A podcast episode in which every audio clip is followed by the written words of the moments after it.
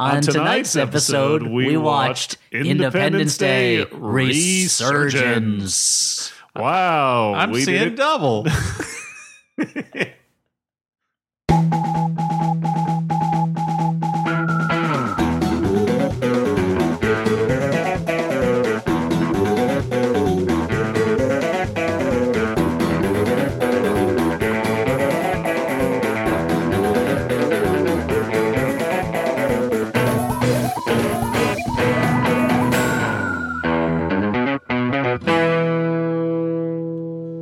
everyone, and welcome to the Flophouse. I'm Dan McCoy. Hey, Dan McCoy. I'm Stuart Wellington. Well, Stuart was kind of slowing down, Yep. low battery, and over here, up, Recharge. interrupted.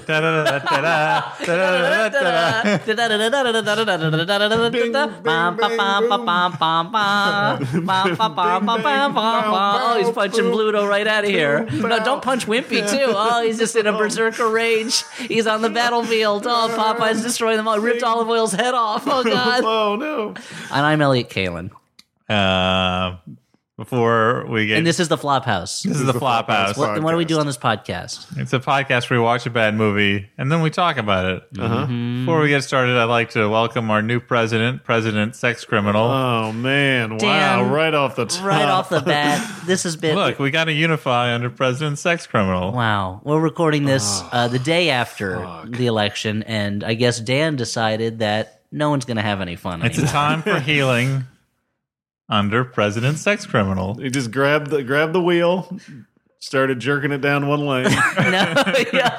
Right into oncoming traffic. You know, Um, jerking it in traffic. I think, I think, I'm, I'd be curious to find out actually uh, if the political makeup of our listeners is is in any way varied. I'm willing to believe that it's probably not.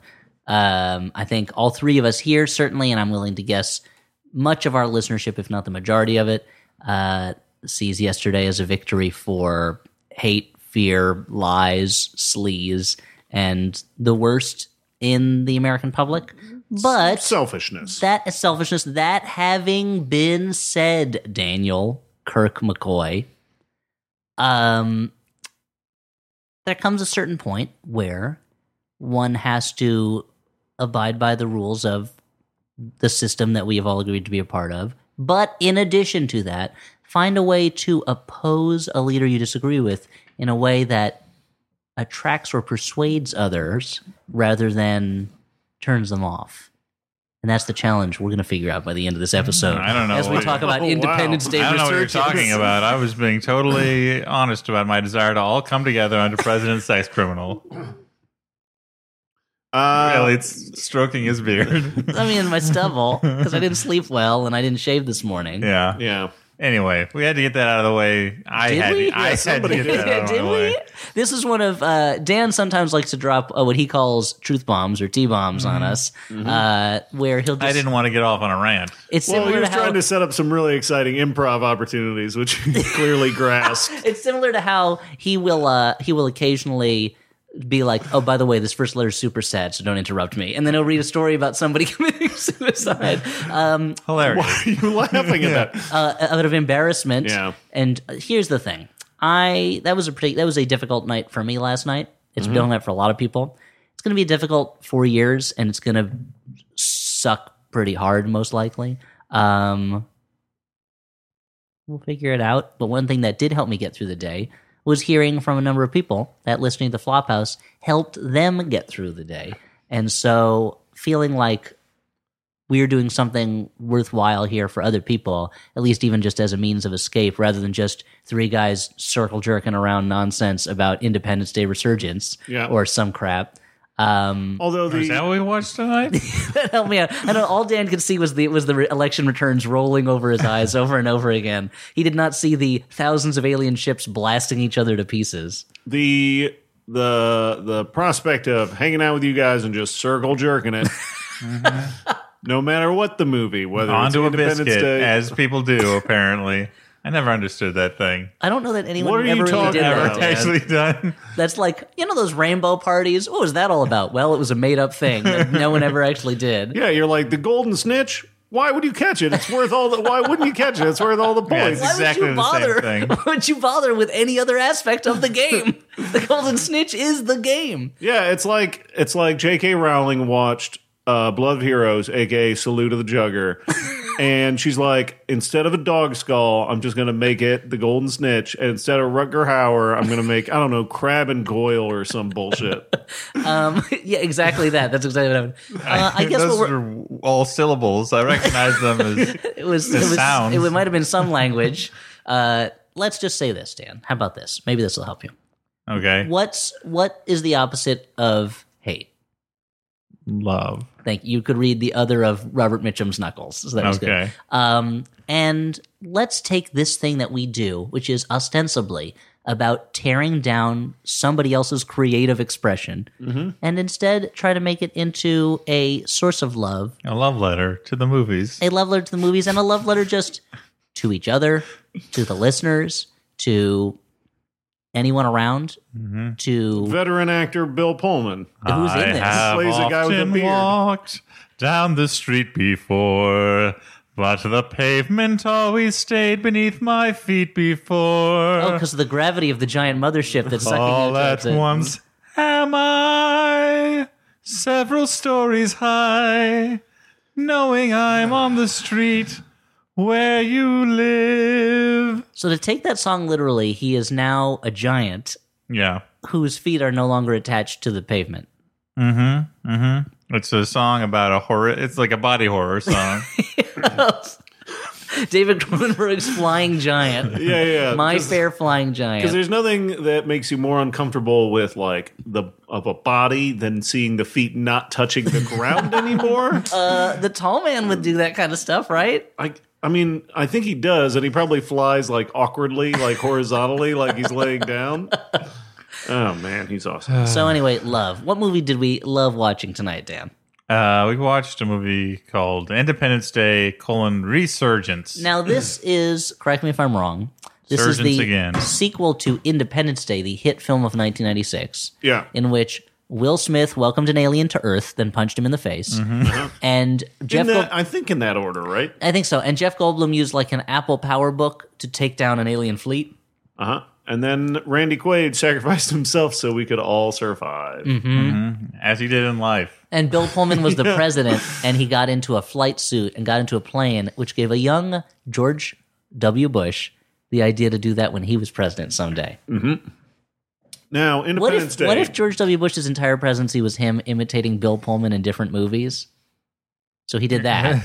Uh-huh. He also he he dated Sandra Bullock while Sandra Bullock was pretending to be Yeah. his brother Jeb's fiance. Jeb was in a coma, like who, in wait, while who you were was sleeping? Uh, I, his brother Jeb. I have to Okay. assume. I mean, look at the guy. He's essentially in a walking coma anyway. He was also a shut in, and he made uh, his vice president, uh, you know, go out and do uh, all the legwork, Help for him a solve mystery crimes, yeah. that he was solving. In a movie that wasn't funny, really, nor suspenseful. Wait, is that Zero Theorem? Zero effect. Oh, Zero Effect. Zero, Theorem, is the Terry Gilliam movie with Christoph Waltz, right? Yeah, you're right. And Zero is the Mutant Liberation Front character who turned out to be an android who can teleport. Oh, you don't say. yeah.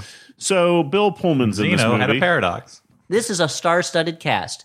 Who comes back from the first movie? Not Will Smith. he is no. not interested. he but he seems less interested in aliens than he used to be. there was once someone told me a story. Maybe he was about, after Earth. Uh, uh, those were not aliens, Dan, because those were on Earth. That's true.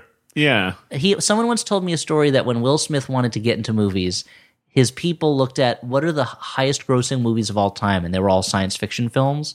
And he said, "That's what I'm making. I'm making science fiction films." And so he did like Independence Day and Men in Black, and I don't know what other ones. I mean, somebody could just be playing Monday Morning Quarterback And- with Will Smith's career. that's though. true. And like Six Degrees of Separation, where I think it turns out he's an alien. I at mean, the Soccer end. Challenge, uh, Soccer Channing has a kind of almost. Shaolin soccer. Soccer Channing. Channing, whereas he's, gonna- whereas just- she's also known Soccer Challenge. it's time for a soccer challenge. Oh, I'm sorry, Stalker Channing. Please welcome to the show. Thank you for being here, Stalkered. Is that a name? Soccer Challenge is a name. Yeah.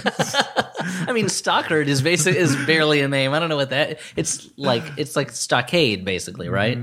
Yeah, or maybe it's like one of those medieval names where it's based on your profession, and there was somebody who uh, was a stock person. I guess so. Yeah, a Stockard and Or a a Channing, Channing. because they she was a chain maker. Yep. Because she uh, was a Carol Channing impersonator. That's what it was. So Uh, who the- else so- is in this movie? So Will Smith's not in the movie, but Jeff Goldblum returns. uh, there's a paint. There's a photo of Will Smith. That's true, that is- at least two photos. There's a Will photo Smith. with a filter put on it to make it look like a portrait hanging in the White House. Mm-hmm. Uh, Judd Hirsch returns. Brent Spiner returns. Heck yeah! Robert Loggia returns for a 2nd for Mm-hmm. a one second cameo. And uh, there's a lot of Vivica A. Fox is in it. Vivica A. Fox. Uh, she's gone from stripper to doctor, an inspiring story At of least, uh, advancement. Yeah. Oh, that was her? Yeah. Yes. Okay. Well, I just missed that part of the movie. Okay. Um, uh, so, but let's tell the story of the film, shall we? sure. It we this this movie has aged in real time. It's 20 years since the original A- Alien Invasion of 1996. So they did a little bit of stunt casting. It's like the comic strip for better or for worse. It ages in real time. Does for better or worse age in real time? I know Yeah. like Gasoline Alley did. but- Yeah, it does. And Funky Winkerbean and Doonesbury. Funky Winkerbean, the least funky, most depressing comic strip Yeah. in in the pages. The Winkerbeaniest, though. Did you know uh, Peanuts actually ages in real time, but it's set in a world where the children have been stunted by radiation? That explains uh, a lot about Snoopy. oh, oh yeah, he's a mutant. That's how he can dance. Uh, he it's, he's when he thinks people can hear it. He's like Blood, the dog in a boy, a boy and his dog. Mm-hmm. In that, also he convinced Charlie Brown to cook Lucy so that they could they could then eat her. Oh, dear. yeah. Yeah, just And, like at the end uh, of a boy dog. and he has like a Proteus like power where he can fly his uh just because he thinks it his uh his doghouse turns into a fighter plane. yeah, he's a- oh well, no, he's used his advanced uh, his advanced abilities to yeah turn the doghouse into a flying thing. But yeah, he has reality warping powers, which is why suddenly it's World War One again. Suddenly he's a soldier. He- He's lived a thousand lifetimes.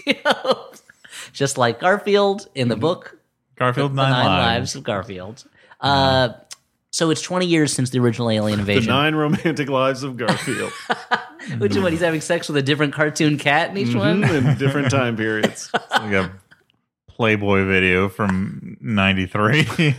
Why? Because it's all about Jurassic Park. That's right.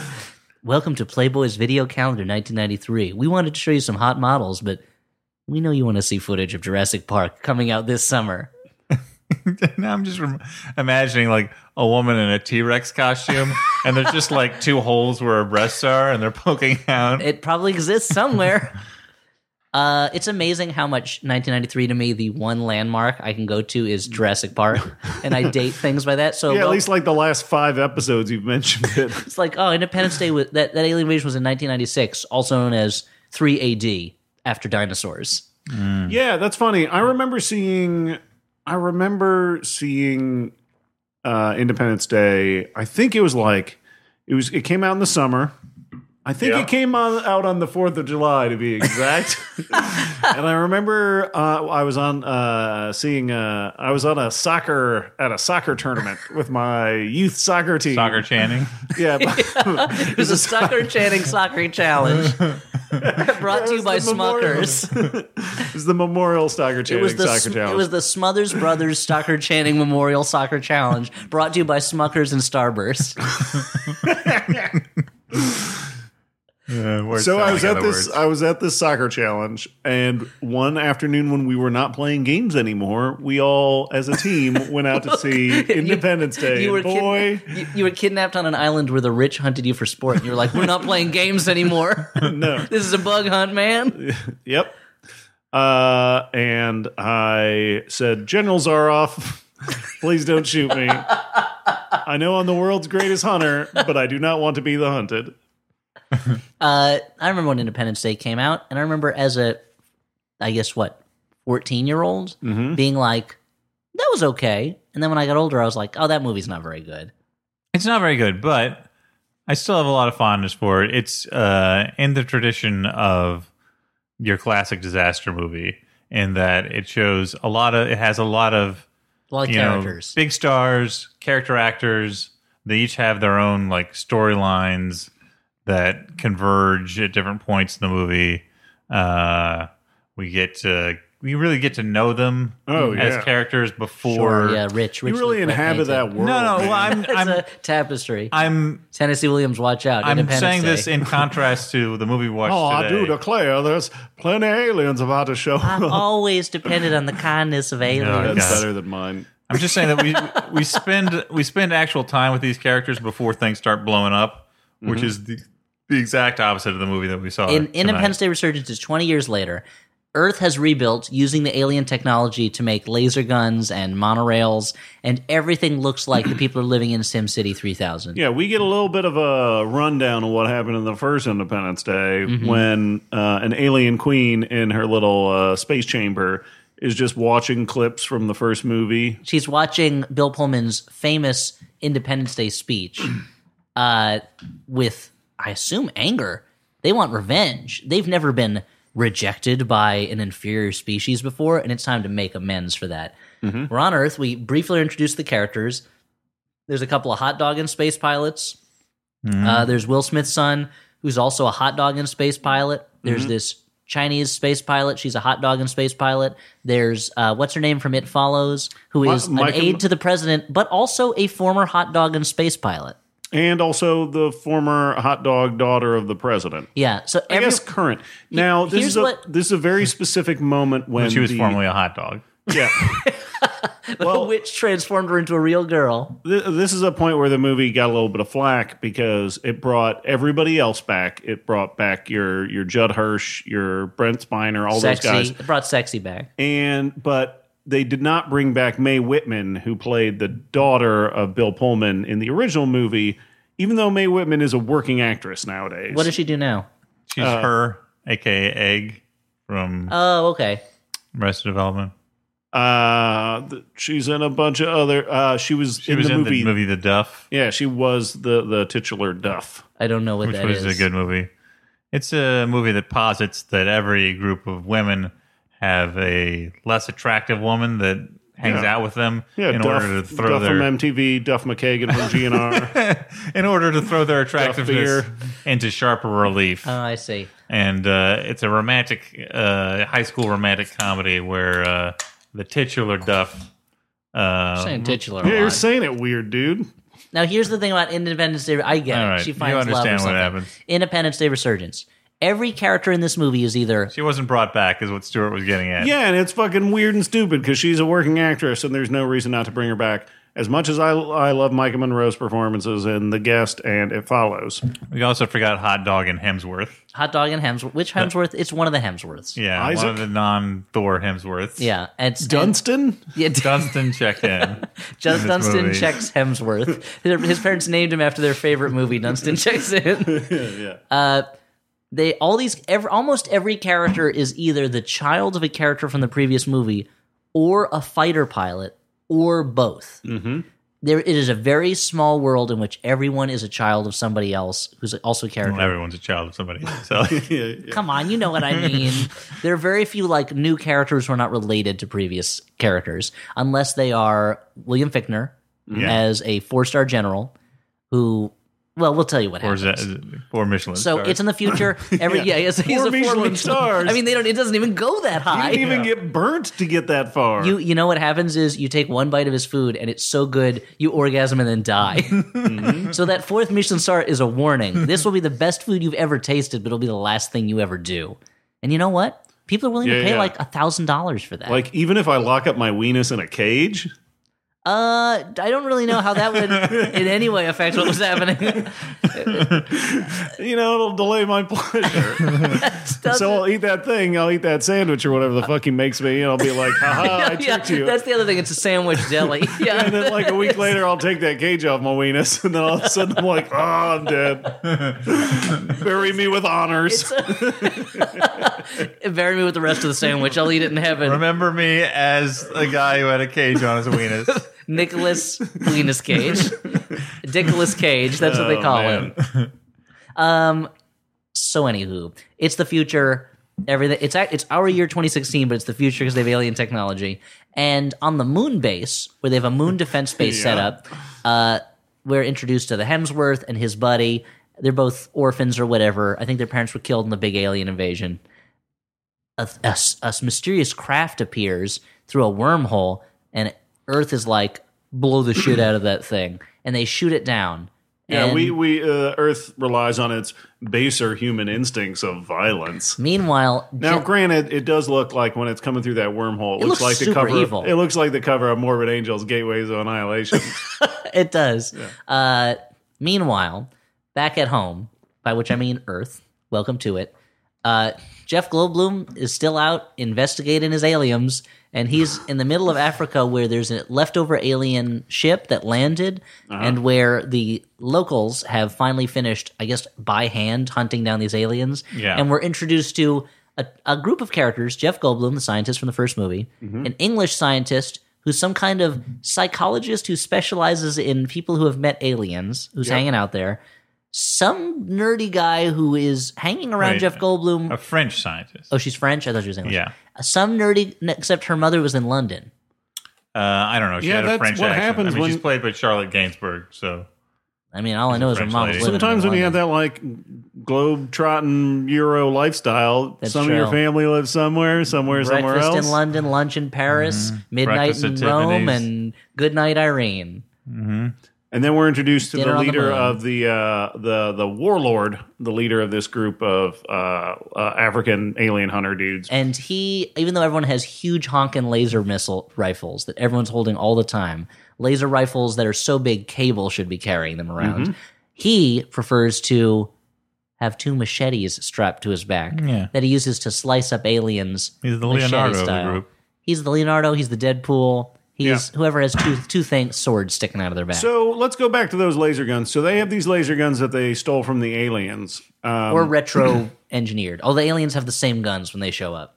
and they didn't. Now I don't remember them ever seeing those guns in the original film. No. What are you gonna do? They retconned Uh, they them. probably fucking found them somewhere in one of the alien ships. The but the thing is that it doesn't make a lot of sense that like everybody is carrying these giant alien lasers everywhere they go. Like the Secret Service guys have them, and they're huge. Like they're the biggest things in the world, and that doesn't make any sense. Like the the trend with weaponry is to get smaller, right? So it's easier to hide. No, no, no. Smaller is is old fashioned. Now it's all about big, big weapons. Uh-huh. So you got to carry around like a cloud strife sized buster sword. I'm gonna pretend I know what that means. Or you're like just pushing a trebuchet around. yeah, yeah, yeah. I, I like the idea of like there's a cop on the beat who has to give his badge. Give me your badge and gun, and the gun on your ankle. And under his pant leg is this huge laser rifle.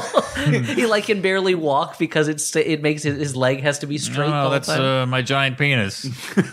I have it in a weenus cage. That's why it looks so big. that doesn't make any sense. It would be smaller if it was in a weenus cage. It's like, the cage also- cages it in. The design of that weenus cage looks strangely alien, almost like an alien laser rifle. Uh, they retrofitted the alien weenus cage technology.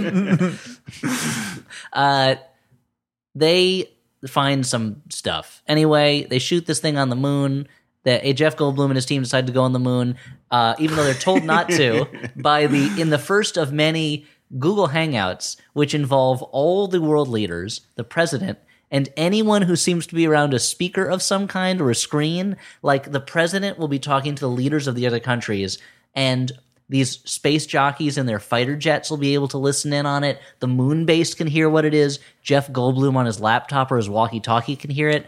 Every for some reason, transparency, Elliott. I guess so. Every piece of communications technology in this movie is so wide band that you can just pick it up on whatever. There are folks driving their cars in the middle of the night, just tuning the radio on the FM dial, who are suddenly in on like national security conversations between world powers and stuff like that. Because it seems to be broadcast everywhere. yeah, well, after they defeated the aliens the first time, they realized that this is kind of a global community, dude, and everybody has to be able to talk to each other. I guess so. So, but there are a number of parts later in the movie when like the president will be talking to somebody and be like, "We're running out of time. The aliens are da da da," and then you'll see some guys on a fishing trawler listening on the They're like, radio. oh no, they're running out of time. It's like, why are you on this channel? Uh, where? What's your security clearance? Anyway, they go up to the moon. Uh oh. After there's a scene where Liam Hemsworth uses his space tow truck to push a falling laser out of the way of killing some people, which does not, Not endear important. him to his to his flight commander or whatever. Completely extraneous detail. It's just to show us it's a, it's the scene where we see that he's a hero who doesn't play by the rules, but he's right. Damn it, and he's not afraid to take risks. And also, he does it with a kind of Han Solo smirk. And he's uh, affianced to Michael Monroe, the former president's daughter. Who is now the assistant to the current president? Yeah, I mean that's Because because there's 13 people. that's the kind Earth. of problem that happens with government, though, dude. Like people become door. entrenched and like nepotism. Yeah. that's Yeah. Mm-hmm. why you need an outsider to shake it up. Preferably the worst person you can find. Mhm. maybe like a giant alien queen. Uh, let's not skip to the best part of the movie yet. Anyway, suddenly the aliens attack. Remember how they had that big ship that went over their parts Of of, course, Earth? I mean that ship was enormous, Elliott. It was and that, huge. It is burned in my memory watching that alien ship slowly float out of some clouds, and to really understand how much it dwarfs our small human society. Oh yeah, it was a majestic. Now imagine if it was ludicrously bigger.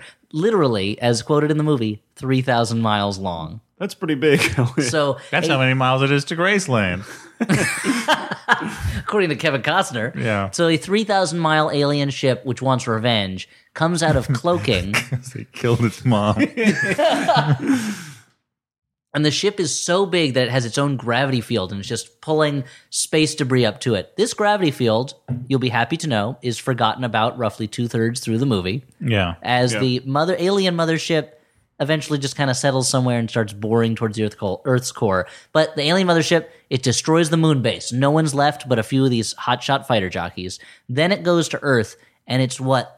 15 to 20 minutes of just cities being destroyed by this thing just Yeah. bumping into them and people and, and cars and airplanes falling into And that's air. why it's so weird that the gravity thing gets uh, abandoned later in the movie because it is clearly the most effective weapon that these aliens have. Like, it's not necessarily intended as a weapon. It's just the fact that their spaceship is so huge that it has its own gravitational field. XXXXXXXXXXXXXXXL. well, but that's that's But, but But that's the thing, like it, it like totally smashes up the moon, and then it totally like slams into the Earth. Like this is a huge thing that has its own gravitational pull. I know if you start messing up with the gravity, at least according to the Akira comic book, if you just blow up part of the moon like Tetsuo does, that kind of like even that small change to the, It'll the affect various the tides. the yeah. tides, the weather patterns. Instead, nothing happens unless you count ships and airplanes. yeah, sure. I mean, that's I, what I major guess I count that. Yeah. It's part of the aliens' plan. They'll disrupt the moon's gravity so that every woman is on the same cycle all at once. Mm-hmm. Uh, but all of, all of our most effective women are having cramps. They can't they can't react They to this alien count on, they didn't count on our army of bears being summoned by the smells. Not the way I wanted to go. I was expecting more of like a menopausal warrior unit.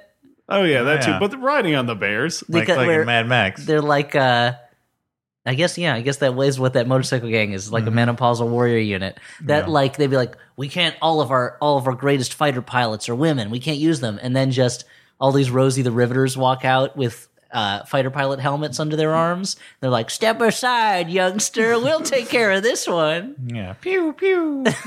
You're just saying pew pew, ma'am. pew, gotcha. Pew, pew. Ah. Okay, uh, Grandma, do you, do you know where you are right now? It's, it's 1946, and I'm fighting the Nazis. Okay, the war was over by 1946, Grandma. You were there. You should remember. You were just this. shooting Germans. That's what your funny books tell you. Actually, the war is still going on. They're taking my pills. All right, Grandma, let's just set you aside right here. Hey, Price is Right is on. Oh, that's a conspiracy. I'll watch it. it turns around so fast on it. Yeah. Um, well, you know, she doesn't remember things.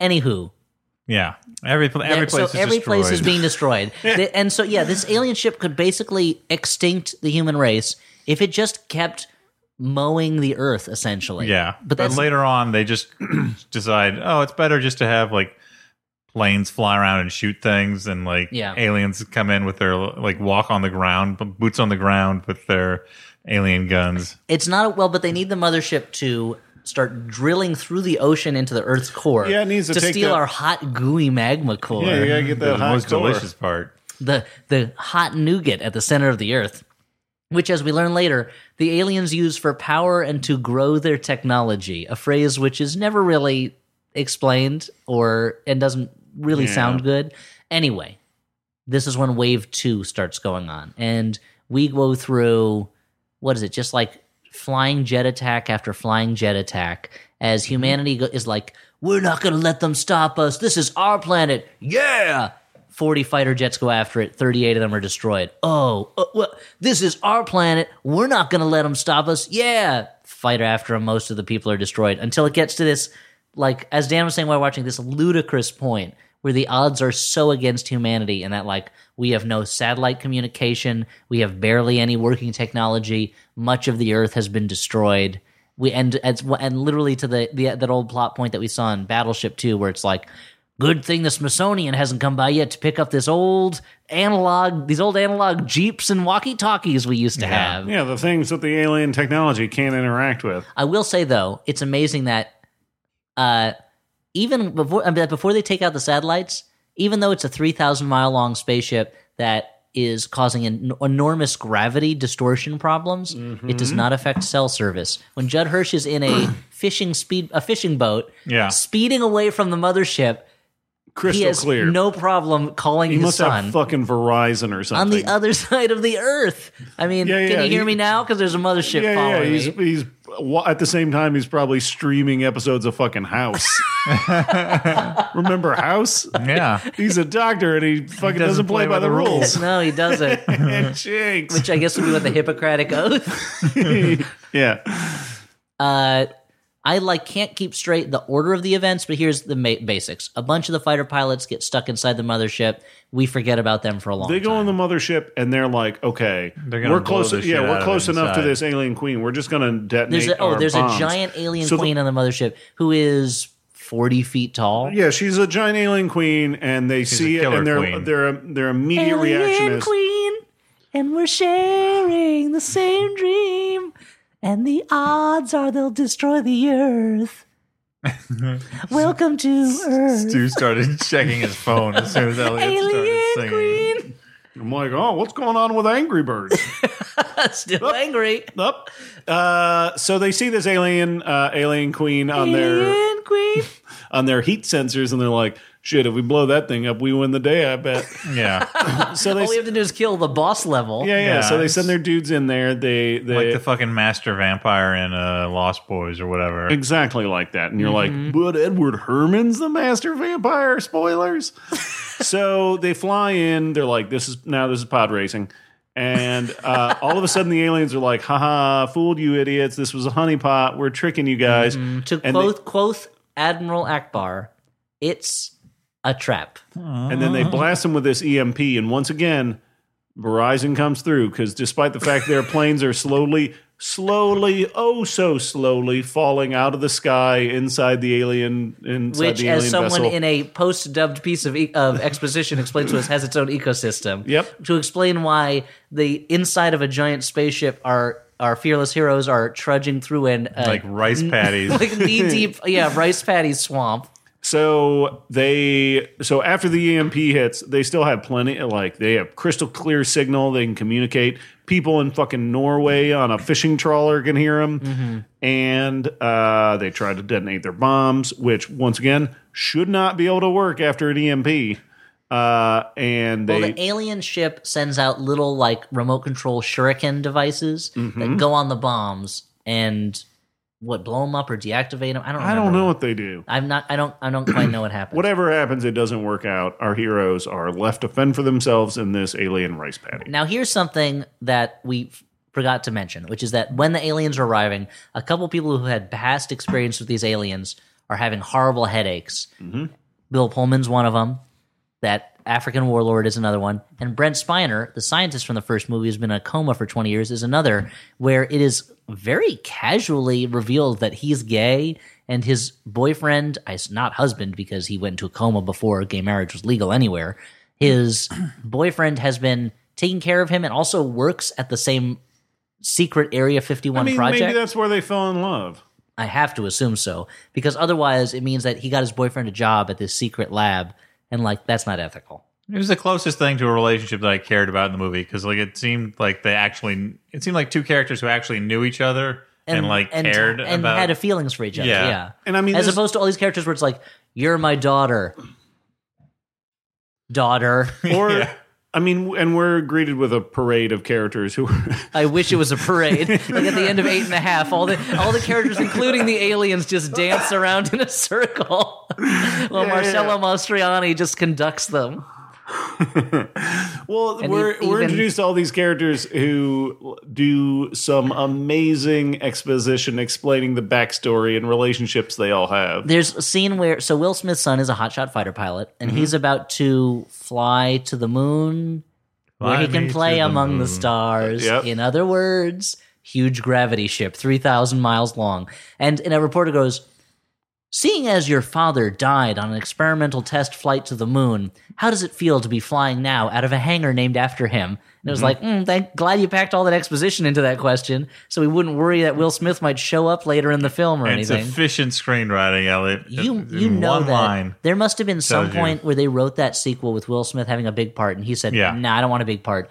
They must have written it where he shows up in the third act like he's a prisoner of the aliens or something, Uh-huh. and then he goes, mm, "On second thought, I don't want to do it," and they just had to write him down, write him out, and just insert that line. Yep, insert initiate uh Poochie protocol. That's right. Run the pooch maneuver. I have to leave now. He died on the way. to Uh, so yeah, these these guys are um, So these so humanity has been reduced to a ragtag team of misfits. The president of the United States is in an underground bunker and the aliens burst in with laser rifles in their hands and she goes there will be no peace and everyone starts firing guns and it's like of course there'll be no peace. They destroyed millions of people and London, China, like all these places. Yeah, and I was going to the bathroom and I came back out and it was just a pee pee, so it would have gone super fast. And I came back and this whole thing happened. That's just evidence of how this movie seems to go at like a constant break breakneck clip. breakneck. It's a fast movie, and it's two hours long, but they pack like a season's worth of stuff into it. And It does goes, feel like you're watching like we're about to watch season two of Independence Day, the TV show, and we're watching the like. Here's the like Netflix like wrap up of season here's, one. here's This the is what you recap special. When's Chris Hardwick going to come in and tell us what else is happening? And they walk up to William Fichtner and they go, "Everyone in the presidential succession line is dead. You're the president now." And he's like, "Hand me guess- a Bible, guess- okay? Swear me in. Get some King Ralph over here. swears himself in. Spotted He dick. says- that's a food. I don't want to be king. I'll make my butler king. That's how it works in a monarchy, right? Mm-hmm.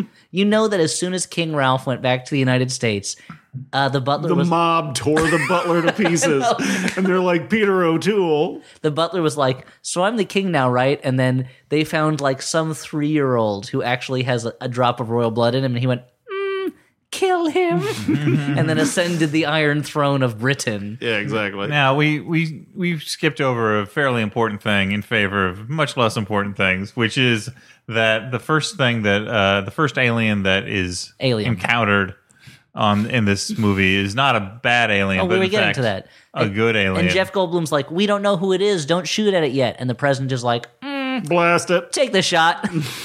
Destroy with extreme humanitude." but that was that, that happened at the beginning of the movie, and uh, Later on, later on they like have taken some scrap metal from this uh the site of the crash back to earth because they want to examine it because And jeff it- goldblum's like this is i think a different alien species i think this is not and the it, evil it's aliens the same shape as a as a mysterious shape that all these people who have had alien mind melds have been drawing in their sleep or Right. whatever because it has to have it a just looks like an or or it just looks like a circle i mean like it might as well be like the drawing of a hula hoop from uh, Hudsucker Proxy? Proxy. for kids. yeah Uh, it actually looks like Marvin in the Hitchhiker's Guide to the Galaxy movie. It looks like his head.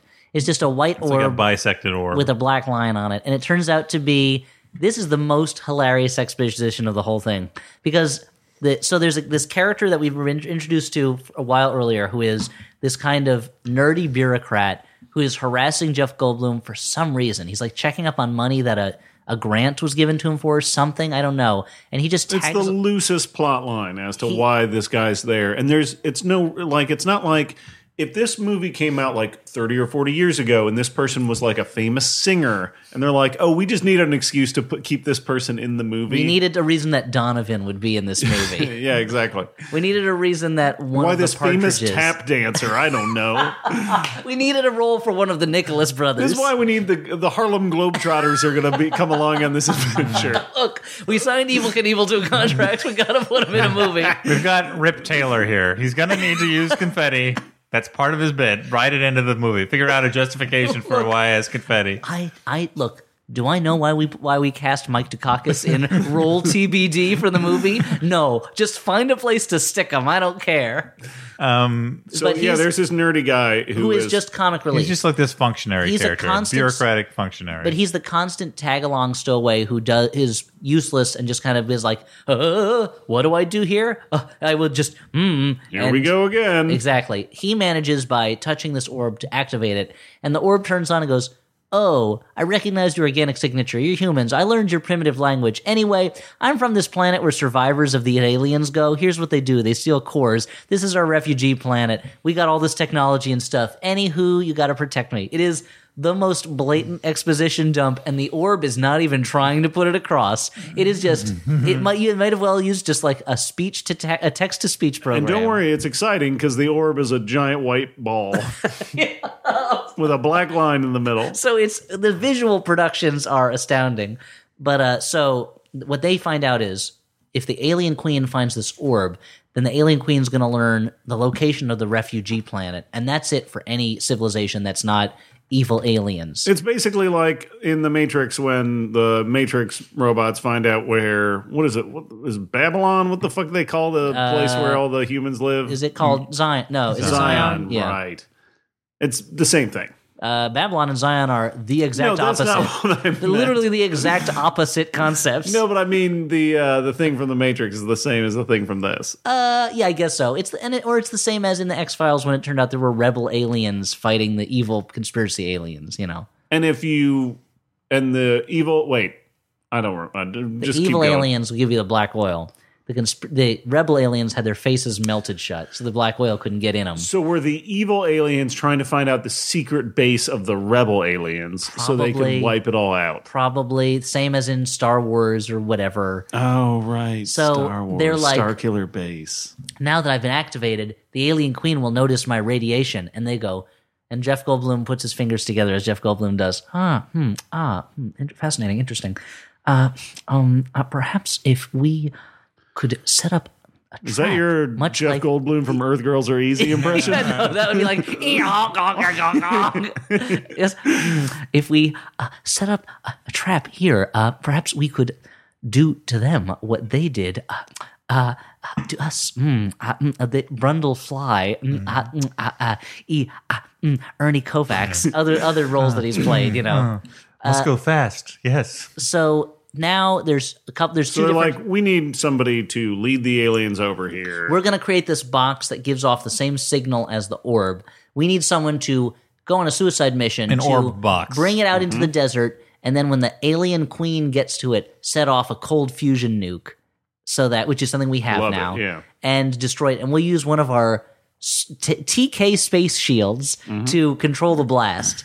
Uh, and the president's daughter is like, Sounds "I'll good to it." me. I'll, they're like, hey, it's a, a no dumber a plan than when we just threw a hundred ships at it and expected Mm-hmm. them to, to do the job. Uh, and the president's daughter's like, I'll do it. And the president goes, no. And he's shaved his beard. That's how you know it's serious. Yeah, it's yeah. like Bruce Wayne in the beginning of Dark Knight Returns when he shaves his mustache off and you're like, shit, he's going to be Batman again. Mm-hmm. Uh, he shaved off his beard. He's like, I'll do it. I'm the best one for the job. I'm the only one who can do it. And it's like, Like- wait a minute. You are at least 30 to 40 years or older than every other one of these pilots. Your eyesight must be shit. You need a walking stick or a cane to walk. Like your reflexes and your coordination is going to be bad. Like your bones are probably brittle. You just shaved, so your face is all sensitive. Mm-hmm. You are the worst person to fly this mission. Also, whenever he gets near aliens, he starts to freak out and his head hurts.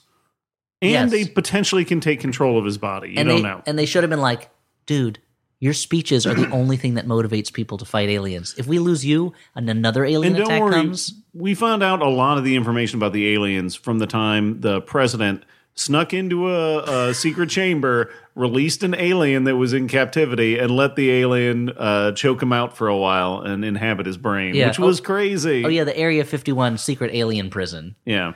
Uh, anywho, he gets into that space tow truck with the with the thing in it and the bombs. Goes off to the desert. Meanwhile, Judd Hirsch, we haven't se- we haven't talked about him in a while. Mm-hmm. He is trying to get to his son at Area 51. They haven't talked in a while. and he, He picks makes up a big deal about that because we haven't forgotten that he's Jewish, so he has he to always gotten- be nudging his his son about he, things. he has gotten so much more Jewish. In the first movie, he was like, he's just a Jewish guy. In this one, I swear, hey, his, I'm just a Jewish guy, huh? his accent Yep. has gotten All right. so much more old world. It's like, wait a minute. So, are you from the old country? Like, what's going mm-hmm. on? Do I love him? For 25 years, I've slept with him, fought with him, starved with him. 25 years, my bed is his. If that's not love, what is? really then a- you love me. this is really I a Flophouse does Broadway. I do. And I suppose I love you too. it doesn't change a Okay. thing, but even so, after 25 years, da da da da. That's the arrangement from the movie. It's nice to know. so the weird thing is the difference What between have we left? Nothing much. Only Anatevka. 76 trombones led the big Oh, parade. you had to go to the most Goyish musical there is.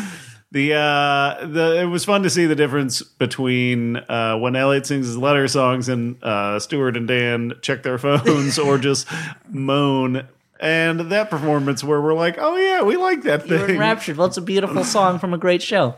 Uh, so Judd Hirsch has picked up a literally a school bus full of children. and he's like let's drive him into danger And he's driving across the desert to Area 51, and the alien mothership shows up. Humans shoot it down. Oh no, the plan works. Bill Pullman sacrifices his life, blows it up, Oh, but uh oh, the alien queen emerges. She had her own shield, and she is 50 feet tall, 60 feet tall. And this is where the movie, to be honest, I really started enjoying. But- but- because you have a giant alien running through the desert, just batting down jet fighters with her hands and that well part of it is that and holding a laser gun that must be 300 feet long. yeah then it's the but it's the exact same design as the know? other It was just like they took it and used an embiggening ray and just made it bigger. But it it also blew up part of what made gun. it fun is that it, this whole scene of the alien queen like galloping across the like white sand dunes, Yeah. is one of the rare scenes that has uh has a, a fair amount of like difference in color tones. Yes. you're not just in this like super dark,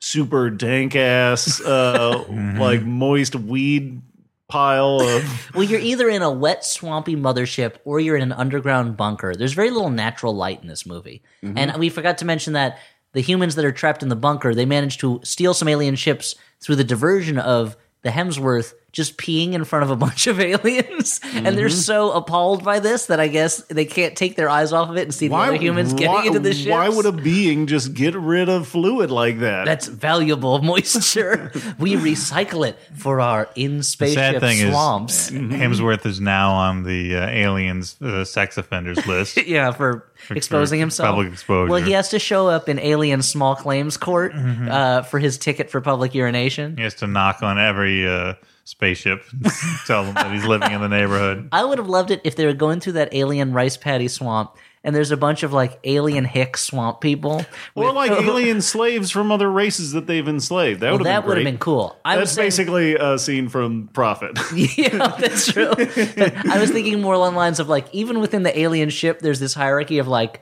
there's the sophisticated aliens, and then there's like the country cousins who hang out in the swamp area and just live in shacks hunting nutria. Playing banjos. I don't believe in alien queens. I want to vote for alien billionaire man. I'm living off the grid in this mothership. Sure. Um, but anyway, the alien queen's just galumphing through the desert, and everyone's shooting sh- missiles at her and laser beams. The president's daughter is finally shooting things in her jet plane, uh, and eventually they blow up the alien queen, and her armor splits open, and her gooey body flies out. Now that was great. Not Yeah. only was this a giant alien monster running around on the white sands of mil- of what New Mexico, Yep, like Anthony Hopkins in the world's fastest Indian. yeah.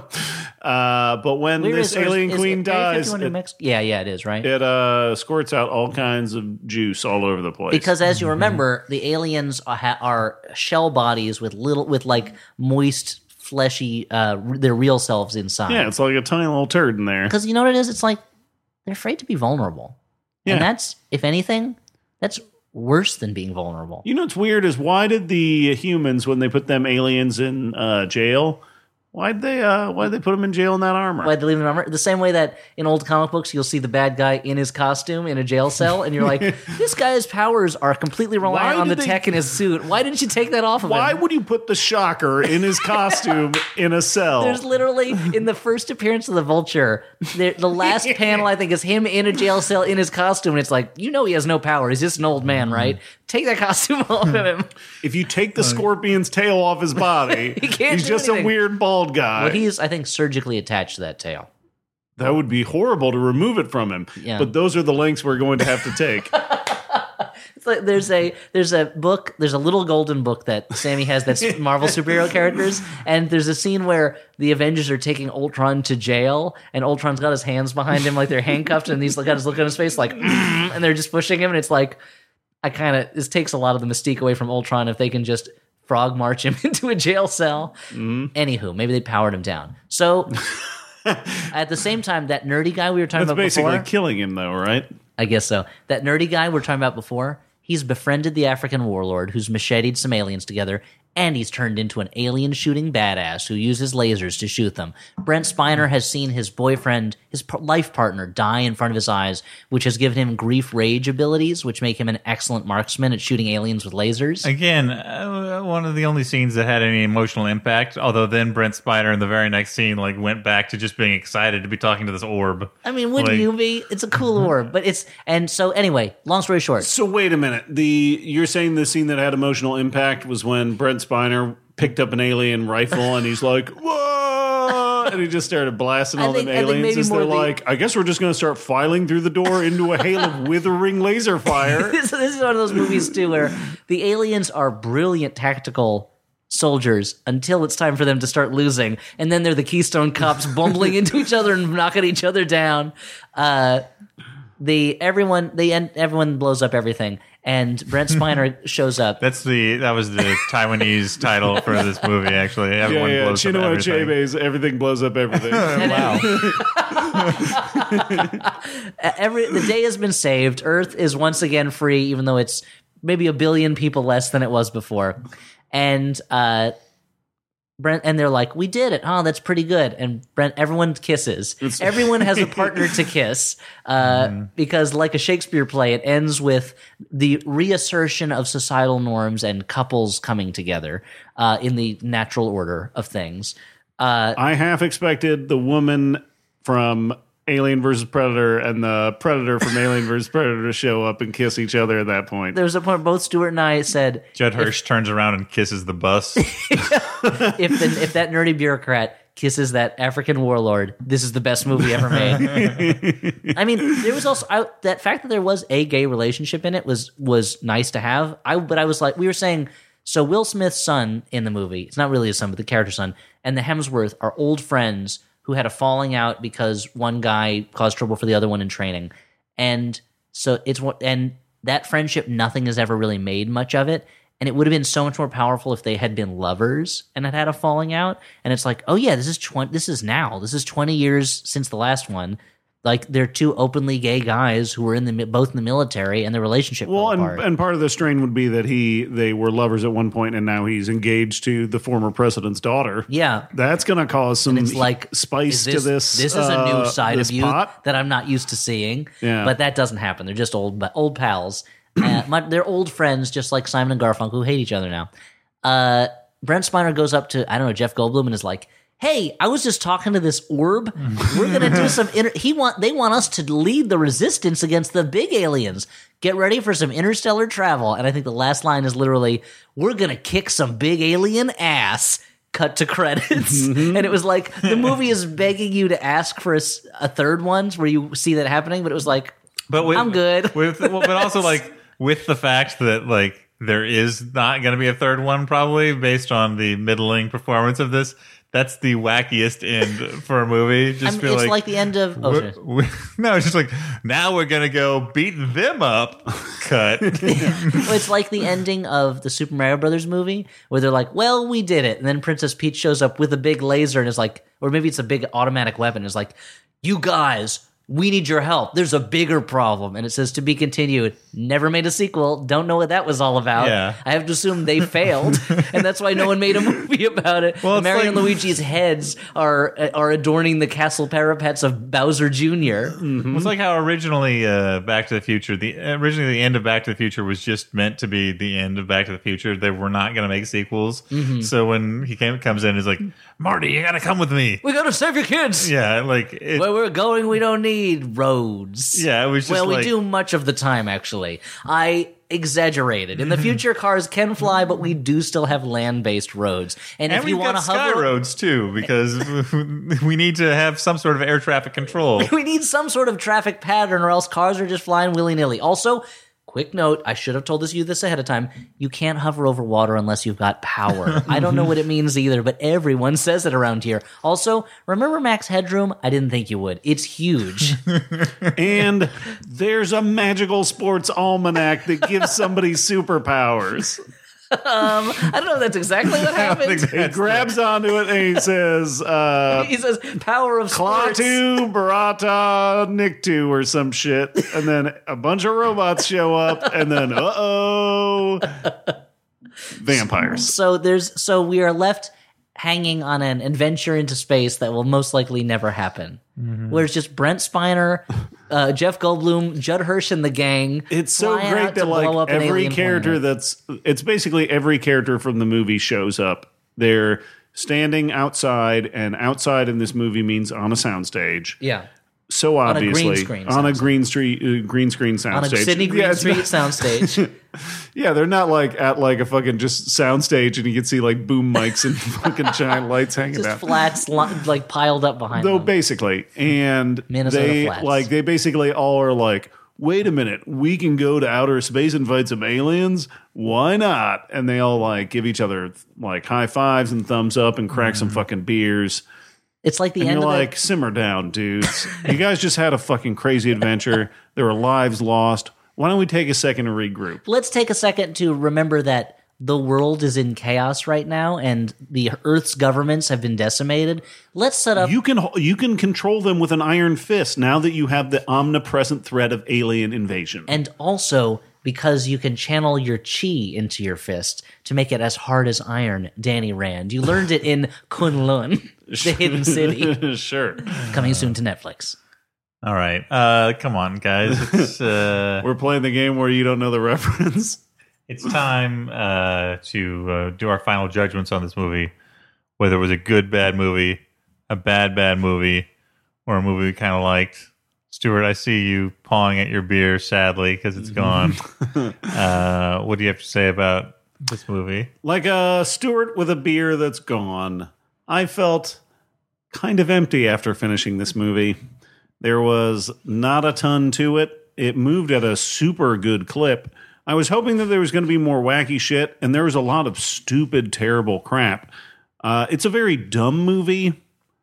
Um, but I don't. Th- I mean, I like the scene where the alien was like galloping around, being a crazy giant alien queen.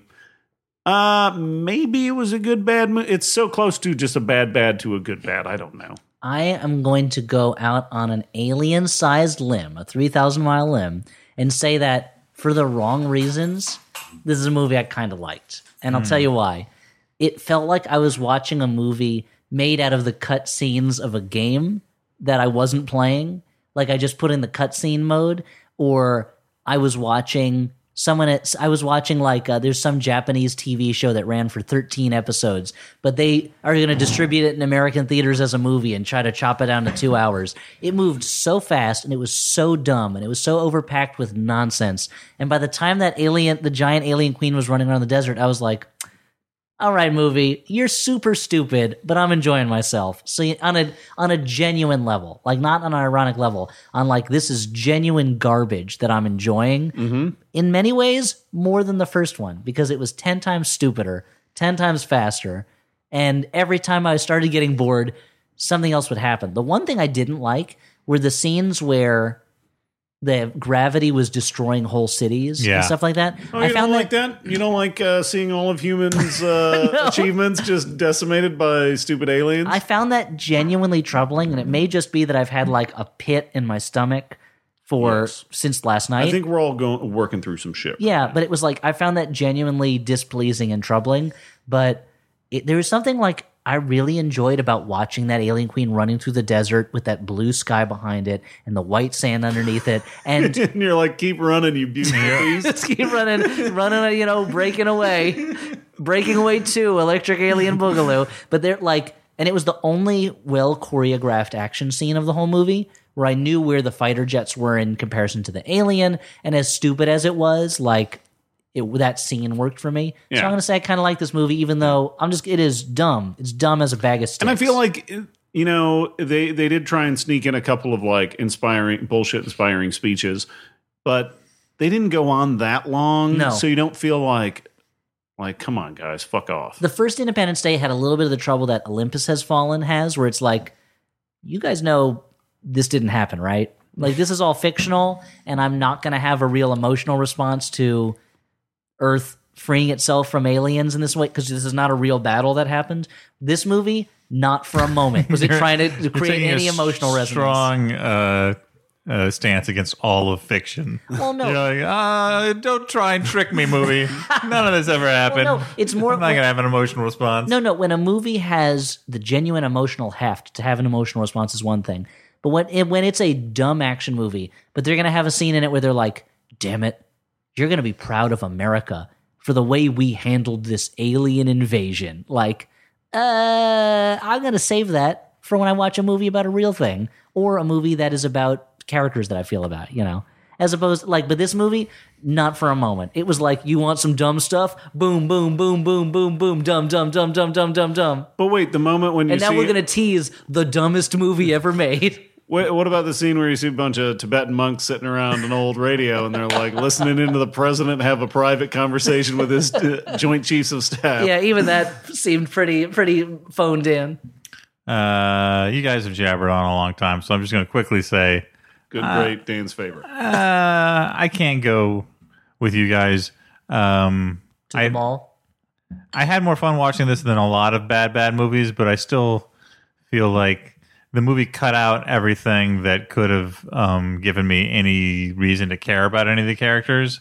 And I don't know whether I don't know. I don't. I actually guess I don't know whether that's a good or a bad thing because the fact that they cut all that shit out meant that the movie went so fast.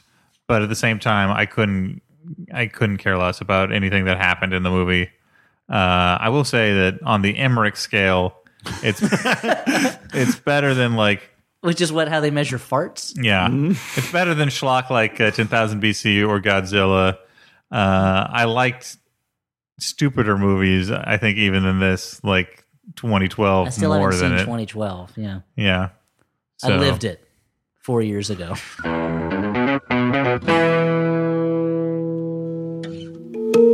What movies should I go see this weekend? Should I care about the Emmys? Is this meme already dead? Is VR cool? What happened to Choose Your Own Adventure book? Are the Kardashians for real? For answers to these questions and so much more, come on over to Pop Rocket, a pop culture roundtable show with me, Guy Branum. Wynter Mitchell. Margaret Wappler. And Oliver Wang. Catch us every Wednesday on MaximumFun.org or wherever you decide to get your podcasts. I'm not going to judge. Uh, before we get into sponsors, I have an exciting announcement, which is uh, on Saturday, February 11th, Maximum Fun. You know them. That's our podcasting network. Yeah, They're there's a ton of great shows. Lots of great podcasts they're home to. Uh, they're bringing something called Very, Very Fun Day to Chicago's Thalia Hall for an unforgettable day of laughs. VVFD, as uh, I'm calling it, will feature the Maximum Fun podcast, Judge John Hodgman, You said that very French. Judge John Hodgman. Jordan. Oh, and Je- also Boo. Jordan Jesse Go, Yay. us, the Flophouse, Boo. Oh No, Ross and Carrie, Yay. Tights and Fights, and mm. Stop Podcasting Yourself. Awesome. Uh, along with other festivities, including local podcasts, The Nerdette, Friendshipping, and Reclaimed Soul, and stand-up comedy sets from local comics, Q and A's, and more, all spread across Thalia Hall's three spaces. Uh, tickets will be on sale Friday, November 11th. That'll be the day before this is dropping, actually, so they will be on sale right now. So Now. if they're not already sold out, you got to get on it because that that's a really good. That's a great lineup. That's a great lineup. There's regular tickets. There's VIP tickets, which at the very least give you guaranteed seating. Guaranteed in the sex with any of the hosts. Wow. if they're named Dan. Guar- guaranteed sex with any of the hosts sounds like a really bad Showtime series. Uh, so that's what date is it? February 11th, February 11th in Chicago. So 2017. if you live in Chicago or the Chicagoland area, watch out for that. I'll put up a link on the website to where you can buy tickets. If I forget to do that, just go to maximumfun.org. I think we're are we um, doing a are we doing a riff show or are we doing a live? We're doing a riff show. riff, where- one of our rare riff shows. So we're going to be screening a movie. We're going to be making jokes, and it will not be recorded for posterity. So it is No. a, it's one of those like things that millennials love, where you're like paying for the like experience as opposed to a product or an object. I, I mean, Something I call theater, I guess. I don't know what it called, like most things. yeah, like that. Like, Most things. Like every human experience before a hundred years ago, I guess. Mm-hmm. But yeah, it should be a lot of fun. We're going to be blowing a lot of laughs in the Windy City. Mm-hmm. and there's nothing more pleasant than Chicago in February. I kind of like Chicago winters because they really test you. I mean, I. All right. I mean, I Also, famed comedian Chicago winters. feel like. I mean, I come from Illinois, so I know that like there's a very special. Come from the land of the ice and snow, Illinois. I know that there's a very special kind of frigid that uh, the center of the country achieves, but also here in New York, we have some pretty miserable winters, and uh, Well, that- I have I'm- enough. I've I've had enough suffering through winters to. It's no longer a novelty. Pull an Arthur me. C. Clarke and move to wherever he lived, Bangladesh or Sri Lanka or something. All right, yeah, sounds good. you can write a bunch of books about robots mm-hmm. and enjoy It's wearing an a Isaac fucking Asimov sarong all the time. All of this sounds great to Put me. an ice bucket on your head like Dr. Moreau. All of this sounds great. I'm in a warm climate. I'm writing about robots, which is fun. It goes I'm sit- wearing loose fitting, comfortable clothes. Yeah, yeah. and go sit on a piano, play no a piano man- and have your little version of you playing a smaller Yeah. piano on top of it. Again, No, no Right. man can judge you, nor beast. You're the giver of the law, not the reader of the law. All right. Um, But yeah, that'll so be a very, fun very trip. fun day. We're all looking forward to it. Yeah, it'll be nice. so, uh, but we do have some uh, sponsors for the show. Uh, the Flophouse. Sponsor time. Thanks for that jingle. the the Flophouse uh, is sponsored in part by ZipRecruiter. Uh, are you hiring? Yes. Ask, ask Dan seriously. yeah, you help sure. me? Yes. Do you know where to Do you know where to post your job to find the best candidates? No, I'm. That's what you're here for. If you, you can't find the quality candidates by just posting your job in one place, that would be absurd. That's true. We had a terrible luck with using one specific place. well, we were mostly writing it on the walls of one urinal. Mm-hmm. And your- urinals don't really have walls. You wrote it on the back of those. Uh, Dan Stevens will play your guitar, or whatever it is. Dan Stevens will play your guitar. Dan Stevens the guy from name? Downton Abbey, We'll, will play your guitar. Yeah, It's yeah, because it's we'll teach Wait, you guitar. I'll teach you guitar. so I is know. it Dan Stevens before he got the chin implant or after he got the chin implant?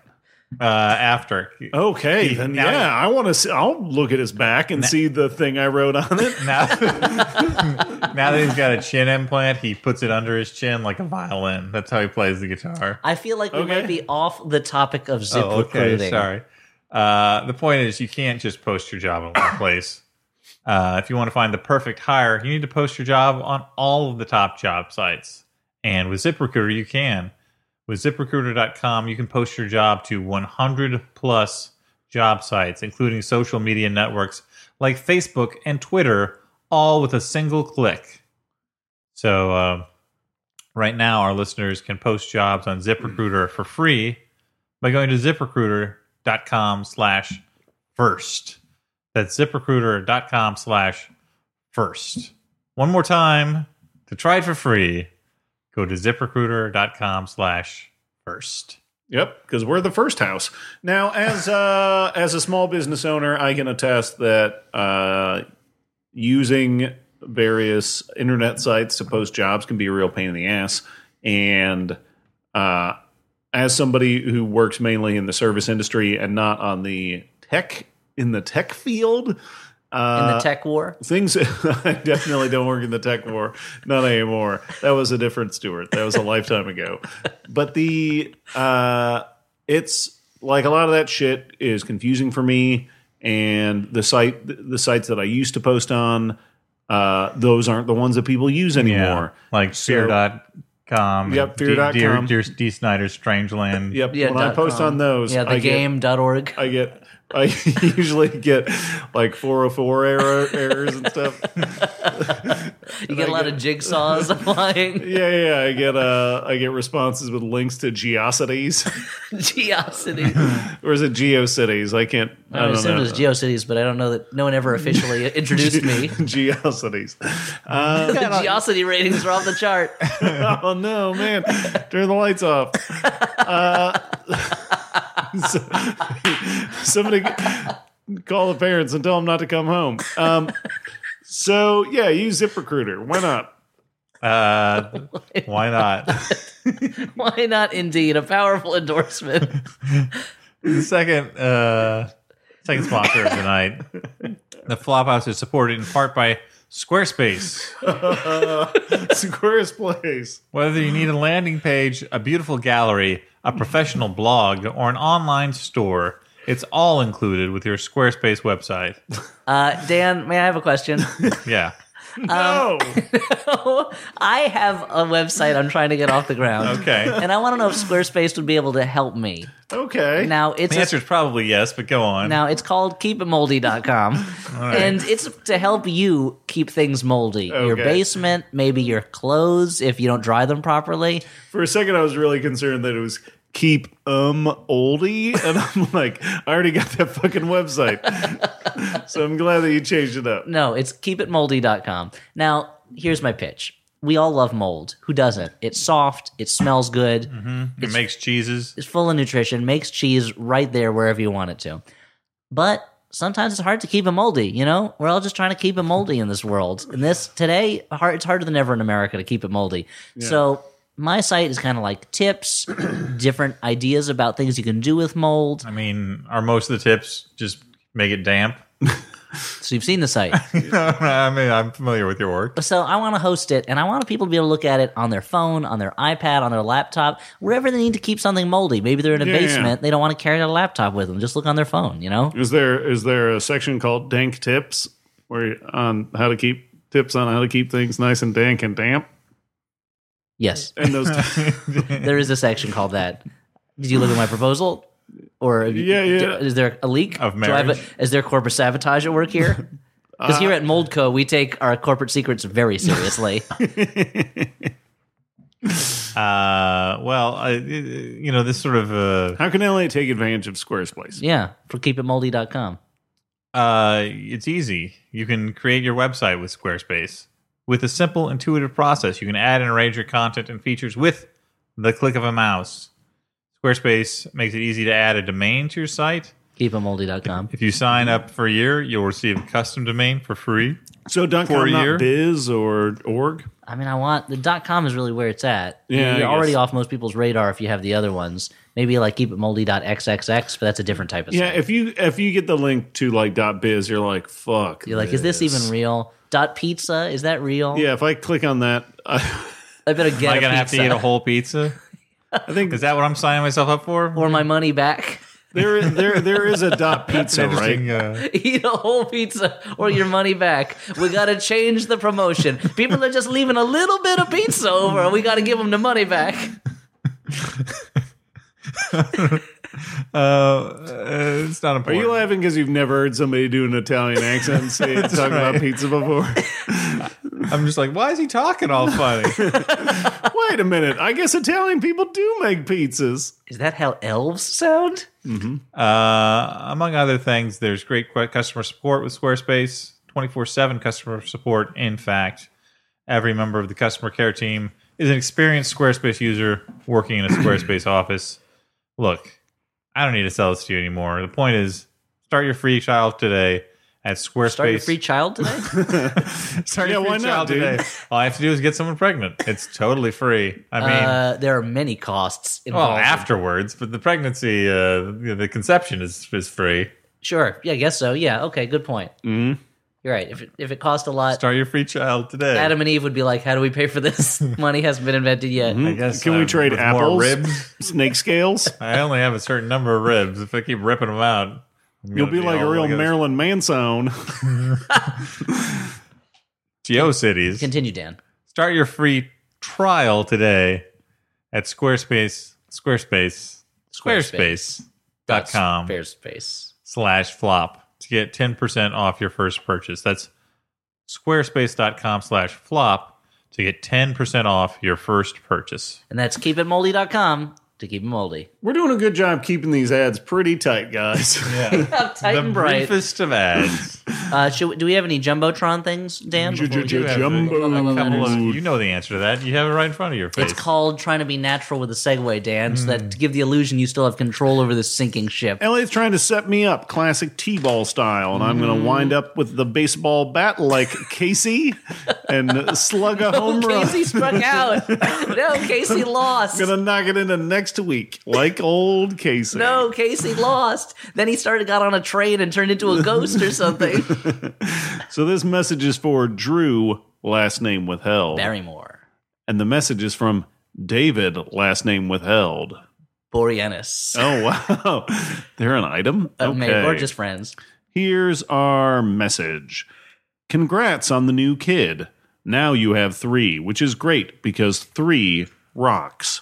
Triangles, primary colors, Martian prostitute boobs from the movie Total Recall, Story checks out. the Holy Trinity.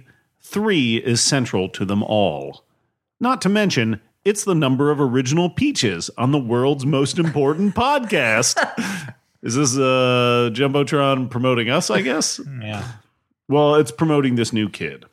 Uh, anyway, anyhow, anywho, may the Lord bless and protect you, and may Neil Breen someday portray you in a film. Which is, I think, the highest honor somebody can hope mm-hmm. for somebody else to receive. We have another similar Jumbotron message. Theme night. This is a message for Nathan, Carly, and baby Milo. I think it's pronounced Carly. This message is from Mark and Trace, last name withheld, and it goes like this. Trace Ballou. A huge congratulations. I ha- assume it has to be Trace you. A huge congratulations to you guys on bringing your new baby into the world. I'm hoping that getting the floppers to say, way to go, guys, Way to go, guys. way to go, guys, Way to go, guys. is a better gift than baby clothes and diapers. If not, I'm sure they'll honor a refund. Love you guys. Mm. And I want to say congratulations to all these people on bringing these new lives into the world because what's most important in this life? Family. Truly, If this move, if Truly family Independence Day matters. research and taught us anything, it's that everybody's somebody's kid. Yep. Even if they're not in the movie and we're just in the So first one. congratulations, And you're nobody Drew. till somebody Thank you, loved you. David. And uh, before we get into letters and whatnot, I just want to shout out that today, uh, the day that this episode is coming out, is Saturday, November twelfth. Is that right? Does that check out? Yes. And I just want to say uh, a special shout out to my buddy Alex Smith, who is a guest on this show, and he's my co-host on the super popular podcast "Till Death Do Us Pop Up a Party: An Exploration of Def Leppard Through the Ages." It is by far the best Def Leppard podcast with, the, the dumbest name. name. the hardest to search name. That's our Because it's that's not, our not podcast. spelled like those words are spelled. Uh, and I just want uh, the day this episode comes out, he's going to be getting married to a girl that is way better than him, so he should feel bad about that. And I just want to say, if you get a chance uh, to say congratulations to him, you totally should because he's an awesome guy. Oh, I'll take I it. just got done. congratulations. Congratulations. Yeah, that's what I, it was a call to action, dudes. Uh, Uh, and we failed. See, I mean, that's con- what I I'm. congratulated him on a little episode of Till Death Death to His Party. it's that, uh, lepisode. I'm not sure whether it'll be out or not by the time this, uh, Who knows? but I guessed it on an episode. Oh wow! You just gave everybody a little bit of a peek behind the curtain Mm-hmm. of a different podcast, uh, and that's what our podcast needs is behind the more. Curtain. It needs More more. uh, it needs More more, crossover events. audience engagement opportunities. Sure. Well, they could always go and download Presidents Are People too. My series for Audible. Do you have a hashtag for that? Uh, Hashtag Presidents Are People too. Oh, okay. I guess or you use hashtag PAPT. that. Can't believe you just did that. I couldn't do that. hey, in the in my in my What's line of that? work, Five words, turning them into just letters. just four words. but yes, that's almost five. Making an acronym out of four words is pretty. Like I don't know. I've had a couple of beers. It's late at night. I'm impressed. Thank you. I appreciate that. So, Dan, what's the next part of this podcast? Oh, I'm sorry. I was taking a yawning break. The next time, the next, the next part of this Union podcast, rules say we got a yawning break every hour. The next part of this podcast is letters from listeners. Listeners like you, mm-hmm. perhaps. Did you write a letter? if if you did, maybe. If not, probably not. That's the way letters work. Anyway, It's time for the letters. Every now and then a letter arrives that you never thought would come. Maybe you thought it'd be impossible for this letter to get to you. It's not a good letter. It's not a letter that you want to read. And you know it's going to cause trouble for you, trouble for others, trouble for a lot of things. It's a letter that might make you sad. It might make you mad. It might make you feel bad. And then you look at the people you love.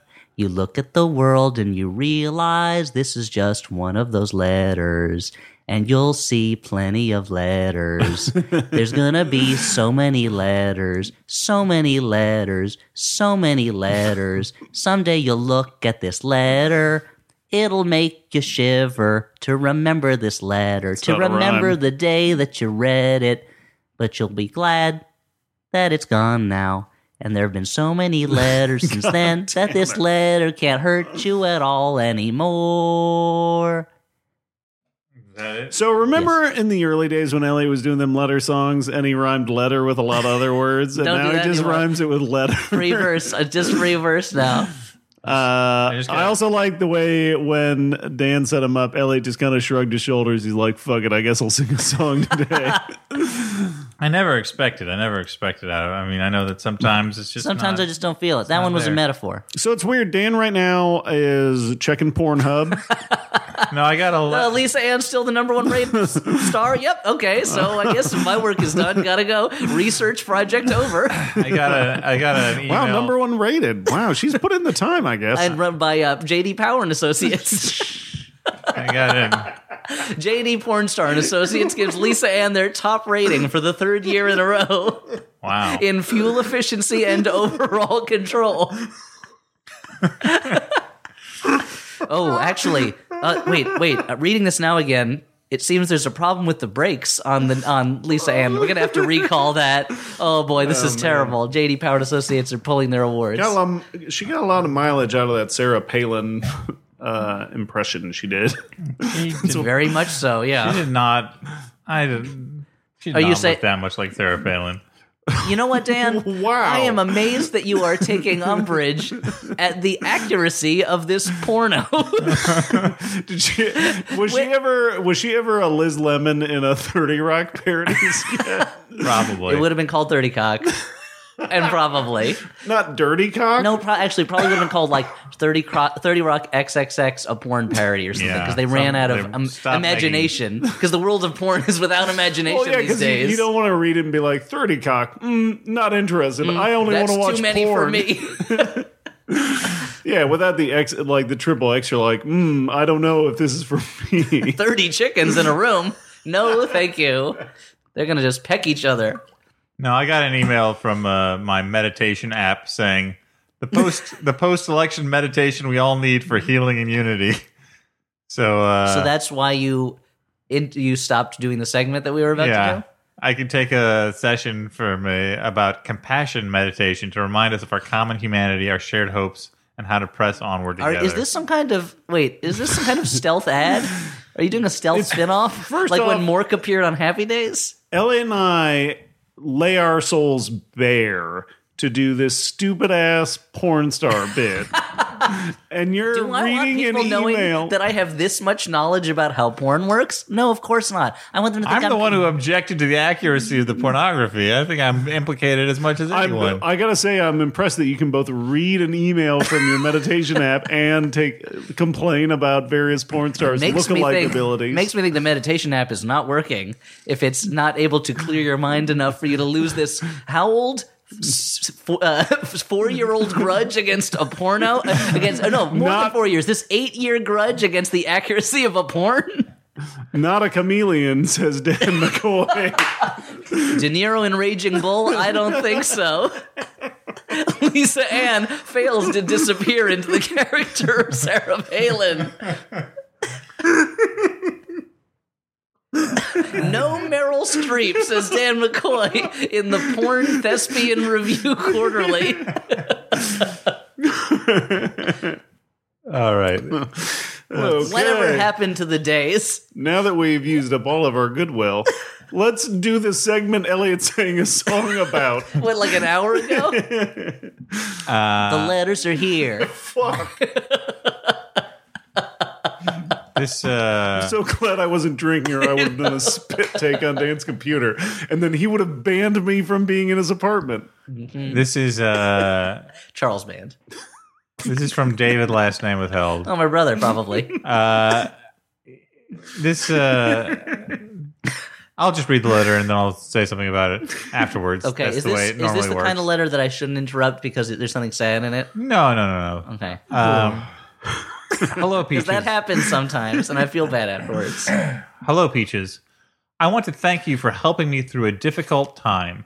As a TV news journalist, I have spent the last year fretting over the 2016 election, but the past four weeks up through election night were particularly brutal. My anxiety was at an all time high, and one way I coped was by listening to your back catalog nonstop. No matter how bad things got, hearing you almost made me always made me feel better and helped me take my mind off things. And I don't know how I would have made it without you. While I'm here, I have a kaiju related question for Elliot. How much screen time should monsters get in a kaiju film? A common complaint about Godzilla movies is how much time the films dedicate to human characters rather than the titular monster. is there a solution to this? How much monster screen time is too much or too little? Thanks again, David. Last name withheld. Now, Elliot sort of spoiled this earlier in the podcast, not knowing that uh, there would be a letter about this, but uh, we got a lot of messages from people saying, Oh yeah, my heartfelt thanks spoiled this letter. Sorry, Dan. Again, tell me these things ahead of time. My, we got a lot It's a of. little bit like if it, if we were in if you took me to a murder mystery dinner theater, but I I'm didn't know saying- but I didn't know it was dinner theater, and so I see someone with blood on their hands, and I'm like, that guy's a murderer, and you're like, Elliot, I meant this is just for fun. I meant in the t- I meant in the spoiler sense, not that you've ruined anything. oh, okay, thank you. Uh, uh, that was sweet.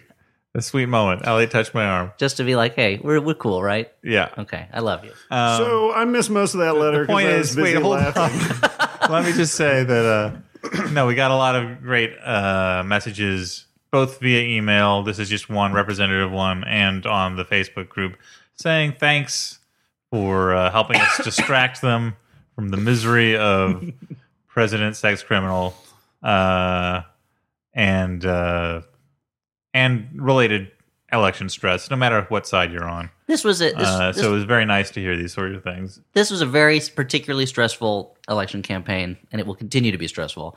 And the world is in a stressful place right now. And not to sound, this is the kind of thing that I feel like celebrities say, and it comes off really fakey, but I don't mean it that way. Like, I find it genuinely humbling that people can take this kind of solace in our nonsense and that we can help people in that way. And it's not in any way our intention, just speaking for myself. Uh, our intention is just to ourselves get together and kill a couple hours talking about Independence Day resurgence and yeah, how I mean amazing it was. Yeah, that's the main reason we still do it. Right? But uh, it is uh, do it- we do it for our own- Cha-ching. well, and the old moolah. But uh, it's it like but for, it- I mean, for us, we use this as an opportunity to blow off steam and a way to like find some kind of connection with a human element with each other This this is in the sense that we're all naked and rubbing each other's knees. constantly with all. I mean, oil. you've got that weenus cage still on, so there's a limit to how much we can rub. like this is this Yeah. is the like uh this is the only regular like friend hanging out time I know I can rely on and I know I'm Yeah, gonna get yeah. and it's very important to me for that reason very meaningful to me and it, if we can if it touches other people in a way that helps them then I'm very touched by that and I'm very thankful for it.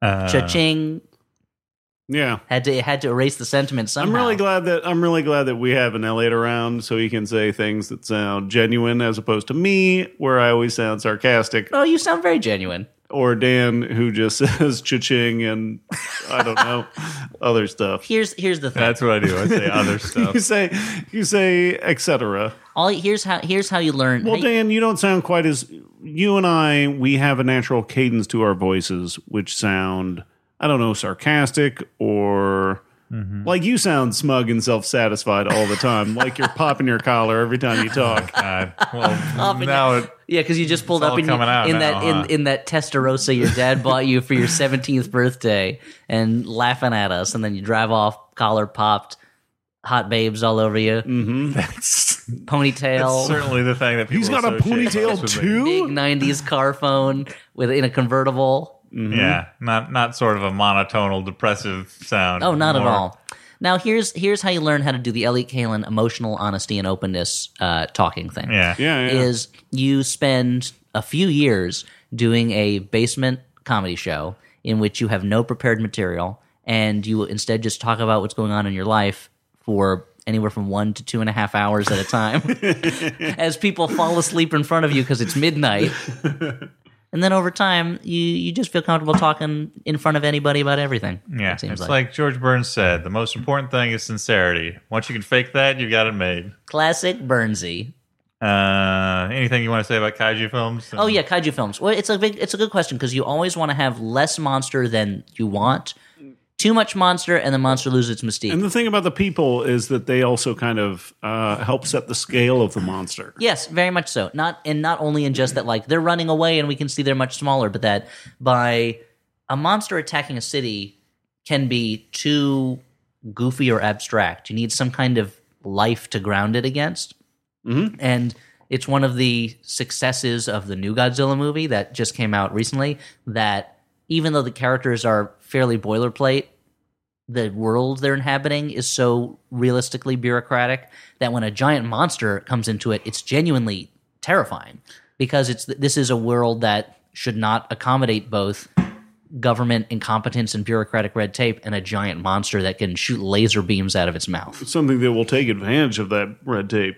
Mm-hmm. Or it's like uh, it's like one of the things I loved about Pacific Rim was the uh, during an attack in Japan where everybody was down in a like it showed uh, civilians in a bunker underneath the city intercut with shots of giant monster and robot fighting Yeah. just to give you a sense of like the fear of having to endure some kind of uh like uh devastation on that that there are people at stake and they have a real emotional response. But in terms of like seeing the monster, too little is worse than too much, but too much can sometimes be no good. And it's not a kaiju movie, but the movie that does this the most perfectly is Alien.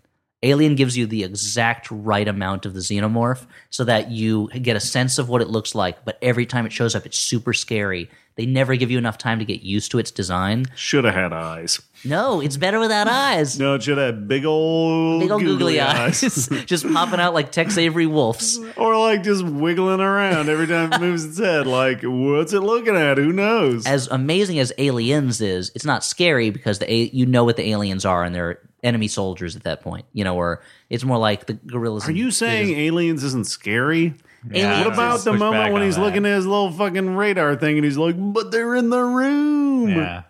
that? But you're not seeing them at that moment. and what about newt she's scary as hell dude she's a little crazy girl Aliens is tense. It's nail biting, but it's not frightening in the way that Paul Aliens are. Reiser, he's so corrupt. Yeah. My parents. The rise. my the parents. scary thing is the way a man's soul can be corrupted. he was willing to sacrifice his fellow human beings for th- money. to this day, my mom t- says that she and my dad hate Paul Reiser and can't watch Mad About You because of Paul Reiser's performance in Aliens. I can't watch Mad About You, but that's for other reasons. Mm-hmm. because you and Helen Hunt had that falling out. That's right. I broke her and Hank Azaria up. Uh, so this next one is from Lars, last name withheld. Von Trier. oh wow! When directing movies like Dogville, I often find that I need a, re- a, a relaxing. Have you thing. ever watched a movie with Charlotte Gainsbourg? this is how I I'm, sound, I'm y'all. a bad little boy. Hey, flo- hey, floppers. Hey, just, bud. Just a quick note. Sup? After listening to episode 101, Remind me which one it was. I looked up Al Madrigal's Lies and Illusions on IMDb. Oh, ah. It appears that the film was, in fact, such a cash grab that the poster for the film CG. on IMDb includes the words, quote, "Destri- descriptive tagline can go here at the bottom. See the attached image for reference.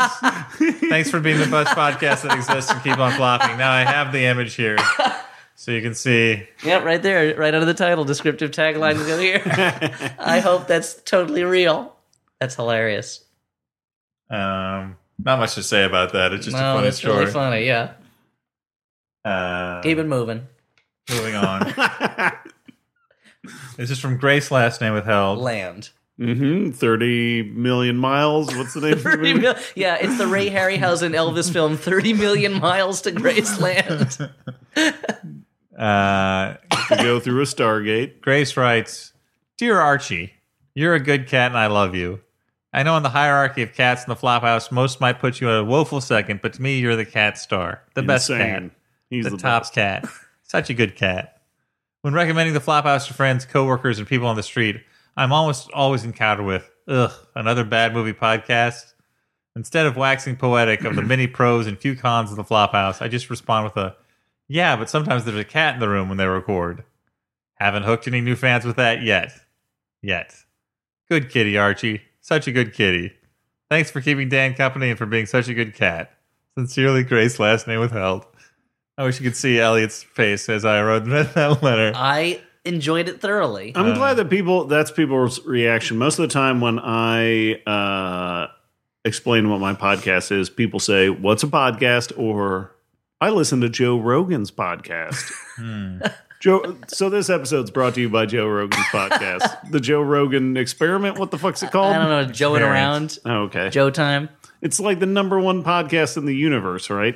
Big Fucking Bang Theory is aliens the number use one that. show. I don't watch that. Those two things are what like- aliens base their perception of our society on. That's why when you meet, you know, you're meeting an alien when he walks up and he goes, "Bazinga, friend." You're like, that's not a real word anyone uses, and I don't appreciate the assumption that I know what it means. Mm-hmm. Then he puts on a fucking Joe Satriani tape, and I'm like, I'm not surfing with you, dude. Go on, Dan. It's a very specific alien. I feel like the Joe Rogan experience would be like to get punched for some sort of minor misunderstanding. yeah, I think that's that could be the case. Yep.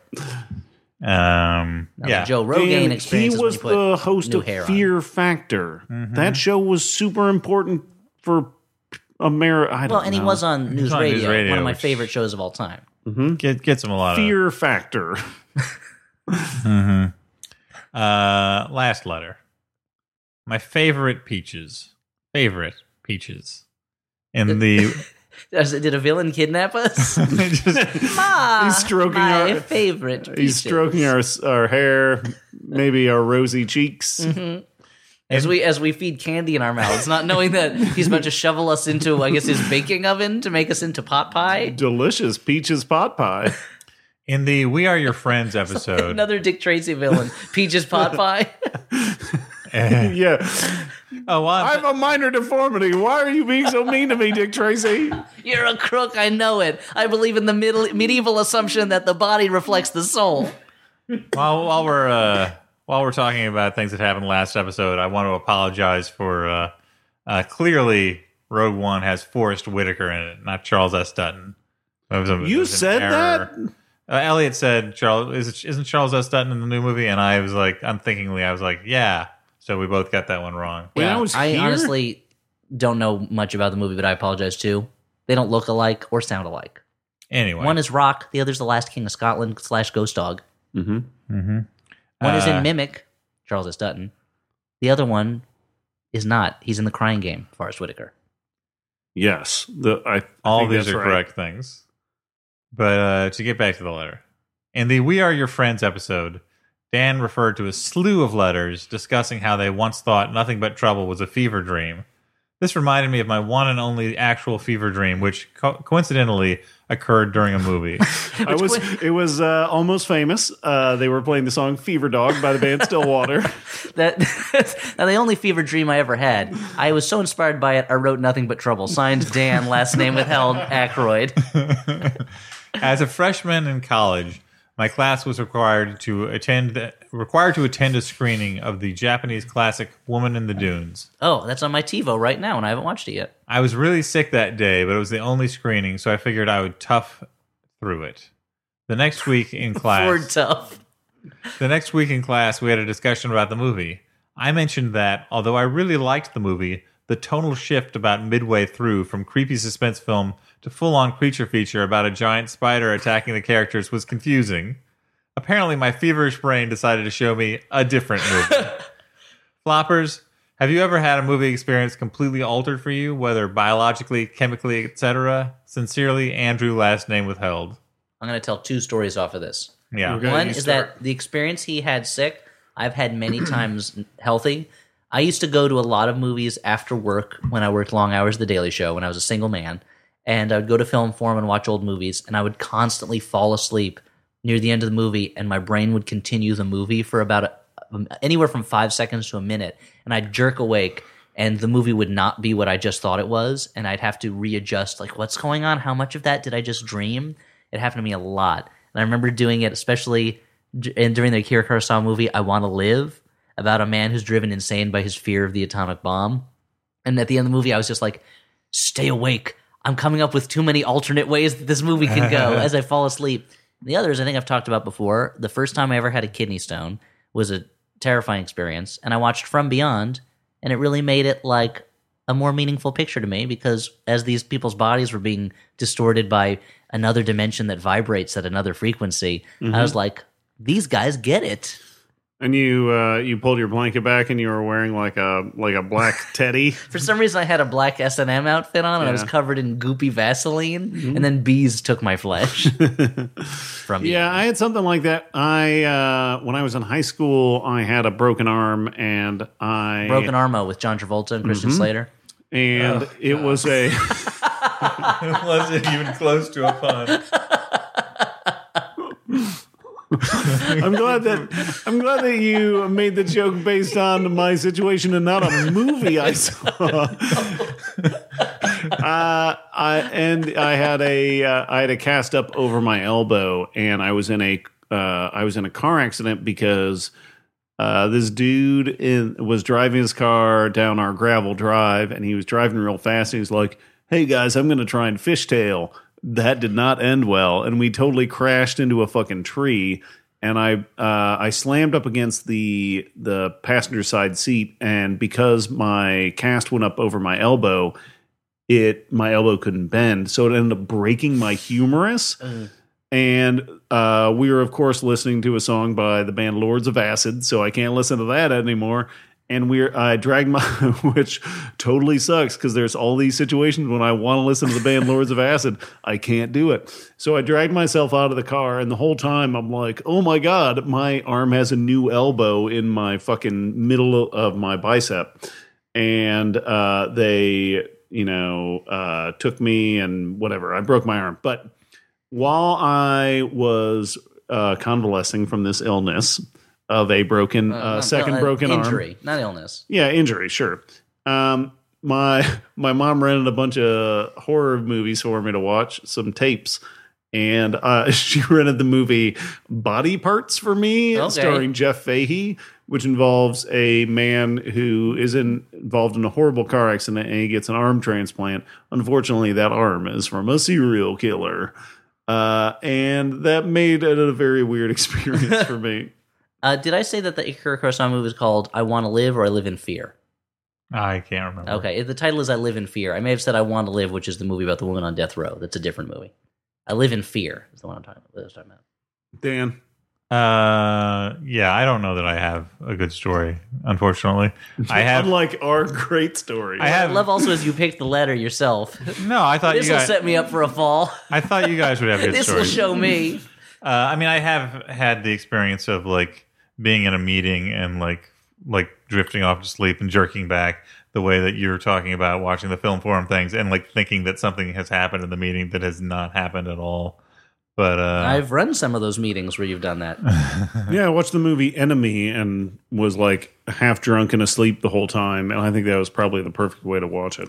Uh, one thing that bonded my wife and I together was glue. Uh, was Well, when, gross. when we were first going out, she was at my apartment once, and we both got a stomach bug uh, at the same time, and it was just like all we have the energy to do is watch whatever's on TV, and we ended up watching like The Land Before Time and Clueless, and I think another movie, just whatever happened to come on television at the time, and it was like. These movies. Paul Rudd has been the same looking since the dawn of time I was like, when he how was does he hanging look out the with same Ducky as, and How does, he, Petrie. how does he look the same as in Ant Man, a movie that won't come out for ten years? but uh, but it was one of those things where it was like, we're so sick. These movies are a lot better to us, right? I mean, Clueless is a good movie anyway, but these movies seem a lot better to us right now because we're sick, and it's about people and things that are not sick. So that was Yeah. good. I remember being super sick with some kind of a some kind of a stomach bug, and my uh, my wife watched like she she watched the first season of Mad Men. I'd already seen it, but she watched it, and it was I had just the weirdest Mad Men related dreams in between sleeping and like shitting my brains out, Mm-hmm. good which story. is not how your brains should go. No, uh, so it should stay in the head, not go out the butt. this uh, Just like in Victor Frankenstein, as we learned at the end with his sketch, brain goes in head. This is the uh, final segment of the podcast where we recommend movies that we actually liked. Uh, I'll go first just because the movie I'm going to recommend I liked okay. Saw it on a plane. Not a huge recommendation. I saw Doctor Strange, the latest Marvel movie. Little art film. Yeah. I So if you were writing a review of it, the headline would not be Doctor Strange Love. no. Would it not be, that. Mad About Mads, a Dan McCoy story? Yes, it would be that. Okay, he was great in it then. Uh, he He's was great in fine. everything. He was, you know, he was. How was there's Chiwetel not a lot Ejiofor? of not a lot of room in these m- s- movies for really good villains. Well, like I that's feel the- like that's a problem yeah. with the Marvel mo- cinematic movies. That's a major issue that Loki has been the one charismatic villain basically in them. Yeah. And otherwise the villain is more an excuse to give the hero something to do. Yeah, I kind of I kind of liked Lee Pace in Guardians of the Galaxy mainly because I felt like a lot of his scenes felt like they were in a different movie. I liked how over the top like serious he was about everything. Yeah, that was really great. And I like to think that he was channeling the anger he felt for not getting the part of Star Lord that he originally auditioned for, I believe. Oh. And they're like, no, you don't get to be the star of the movie, but you can have this crazy goopy makeup all over your face and just yell at stuff and hold a big hammer. I thought he was great. but also, I mean, like that movie allowed the over the top seriousness to be funny because it was in contrast to like the goofiness of the rest of the movie. So, like when he then encountered Star Lord, the fact that he was dealing Like, with wait, this is a silly movie. I thought Yeah. this was so Oh, serious. I've been doing it wrong all movie. So I've heard Doctor Strange is like a super tripped out psychedelic experience, man. I would not go that far. There are a few like don't do it on weed or you're gonna go permanently loco. There are a few sequences that are uh, That was the original title for uh for the for, for that book about being a heroin addict, right? Yeah. Permanently loco instead of permanent midnight. Uh, yeah, I mean, it's it's a movie that uses CGI in a good way, which is let's use it to do a thing that you couldn't do with practical effects. Let's let's really like push it to to do something interesting and Let's new. take it to the limit. yeah, like Lawnmower Man, where you where you use CGI to like Yeah, totally cyber. trip people out. yeah, or the money for nothing video where you you, Yeah, you, Great video. you couldn't just have like people or the Let's Get play Rocked video. parts. No, you couldn't just show people moving goods in a warehouse. No, it doesn't work. That we can't do that on film with live action. Um, you could do it, but it wouldn't achieve the same like super mechanical robot futuristic effects, That's man. true. Yeah. all the actors are Or good. have just a headband playing guitar. What the fuck? That's crazy.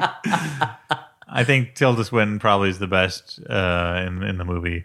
Uh, it's it's just it's just fun. like I mean, actor or character. her her performance. Uma is- Thurman in the role of Tilda Swinton in the Doctor Strange movie. her performance is probably the high, highlight uh, acting wise. Um, Aside from Mads. How's uh, Benedict Cumberbatch? Are you How's going to go through every actor in the movie? No, well, he didn't How's respond to my CGI Chiwetel cloak? Ejiofor question.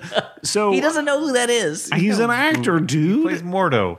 Um, how's Benedict Cumberbatch's accent? Because in the trailer, it It's not- sounds pretty shitty. It's not a so good in the trailer. No, it's I, you get used to it over the course of the movie. I'll say that about it. You get used to it. Raves Dan McCoy of the Hey, Flophouse. forget about it. He's a New York doctor.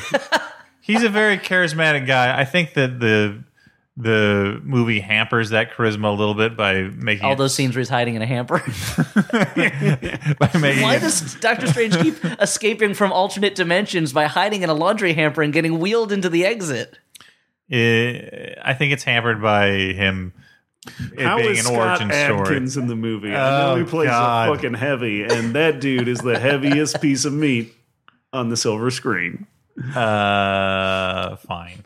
How's He's Stanley fine. in his cameo that I assume he has? I can't remember his. Does he play like a hot dog vendor? Or He's got to be, and he, he's he's selling hot dogs to some mindless ones over in Nightmare's realm. Yeah, to Mephisto shows up and he's like, I will Man, say, it, I mean, it's a pretty standard Marvel movie. It does the the denouement is a little more interesting. They find a, a more interesting way to wrap things up. Oh, it's not that there's a portal that something's going to come through, and they've got to stop it from coming through a portal. there is, in fact, a portal that something's going to come Oh through. God! But the way that they deal with that is much better than like the okay, usual. As, like big I like the. Mar- they, for the most they part, I like the punch the movies a lot. portal until it stops being open. Or it's like that Johnny Ryan comic where Doctor Strange has sex with a portal, and he finds that another Doctor Strange is on the other side, and now they're connected by the penis. Yep.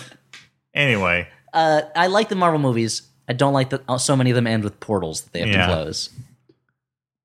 what if there are portals of time? Then I would love it. Mhm. Not enough time travel.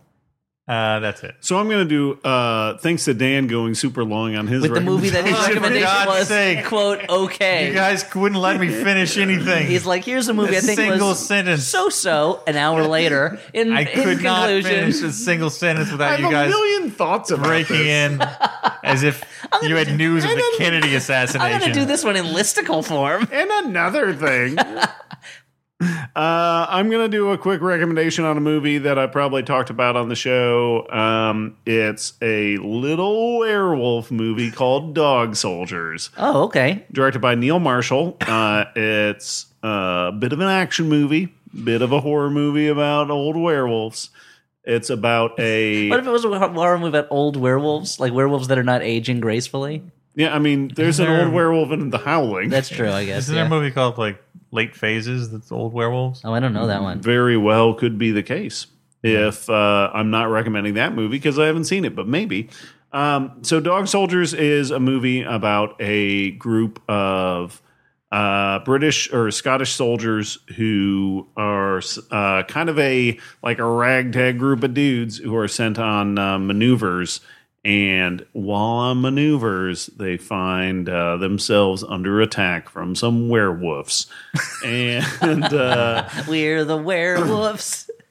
it's got a pretty great little cast uh, Sean Pertwee, Kevin McKidd, uh, Liam Cunningham, a bunch of other dudes. And it manages to be Neil Marshall, the director and writer, uh, has also directed a bunch of the like the big actiony Game of Thrones episodes. He's also directed a bunch of movies that I've also recommended on here, like The Descent, which is one of the best horror movies of the last twenty years. Um, what was his Mad Maxy type movie? Uh, fuck, Doomsday. Doomsday.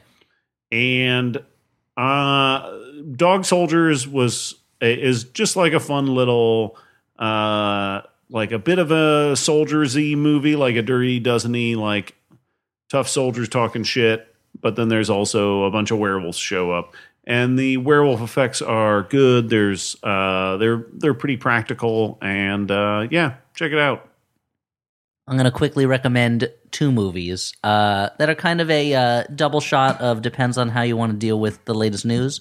If you're looking for a movie, and these are both movies I watched before yesterday, but they seemed they they thinking about them helped me out a little bit. Uh, one of them, if you're looking for a movie that if you're unhappy about the situation, you're looking for a movie that kind of mirrors that feeling.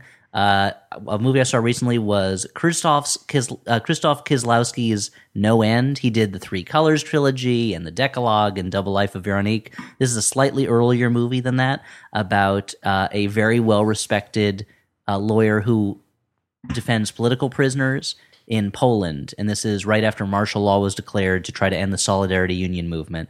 Uh, he has passed away, and that means that this case that he was covering of a striking worker who is in jail has been thrown into chaos, and his wife, who kind of didn't realize until he was gone how much she really loved him and how important he was to her life, is dealing with her grief in ways that are not fully safe and that are her way in a way of also digesting what's going on in her country and how how hard it is to understand what's going to happen to everyone there and how how much freedom they have or don't have anymore.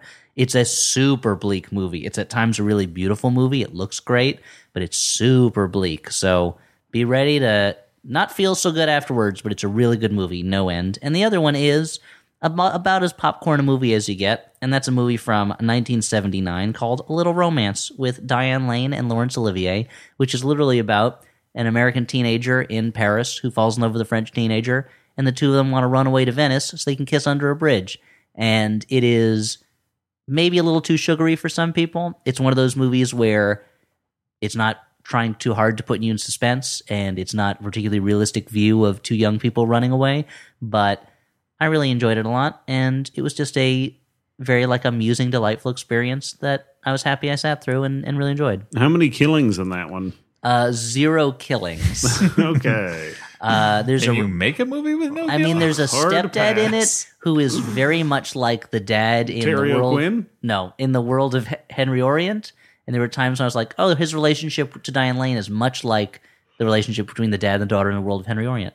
Uh, but and Laurence Olivier is pretty is very charming in it. So a little romance if you want to get picked up a little bit. and I want to get picked up. so Take me home tonight. that's that, guys. Uh, I'm gonna sign off very quickly Because we're running late. because we're running late, and I was up very late last night covering the damn election for the Daily Show. So I gotta head to head to Kentucky.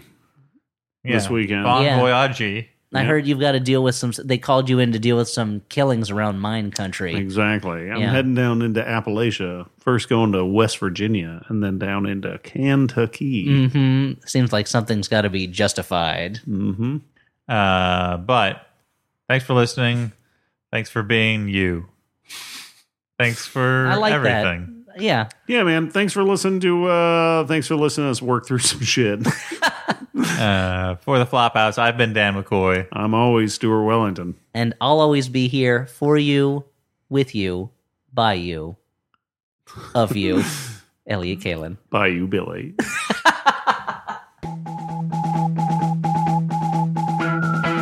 Uh, Okay, so first we do the intro.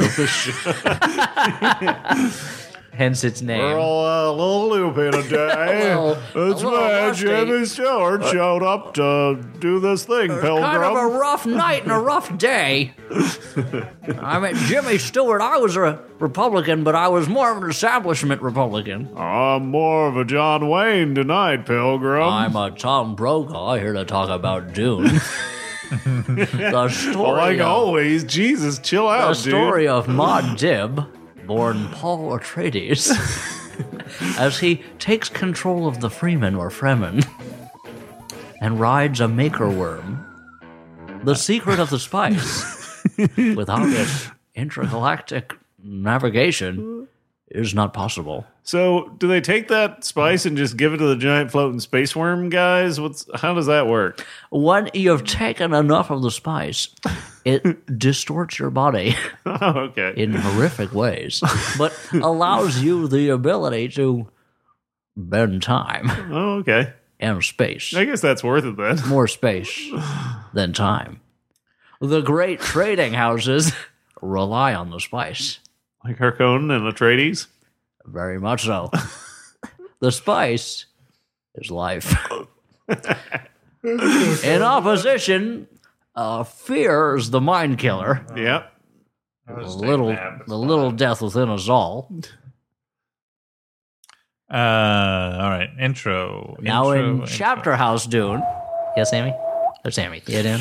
I'm Uh, tired. that's all right. name name you after my. I mean, I did make dinner for you and him the other. Uh, uh, what was that? A week ago? A week and a half ago? Oh, you guys made a little dinner? Yeah, Dan came Did over. they have chicken nice. pot pies or something? Uh, I mean, it was chicken, and I made and I roasted broccoli, and I was every every now and then I'd take a moment to glance over and see my son and Dan lying head to head on the couch watching the Muppet Show.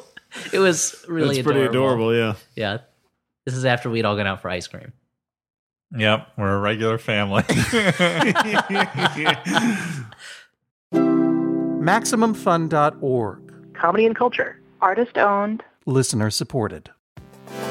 Instead of doorbusting for a plasma TV this Black Friday, how about you stay in and snag the best deal of all? Max FunCon 2017 tickets. Max FunCon West returns to Lake Arrowhead next June, and Max FunCon East is back in the Poconos next September. Tickets for both go on sale Friday, November 25th, and they're gonna sell out fast. So mark your calendars and visit maxfuncon.com on November 25th to secure your spot. Max FunCon, way more fun than a smartwatch or whatever.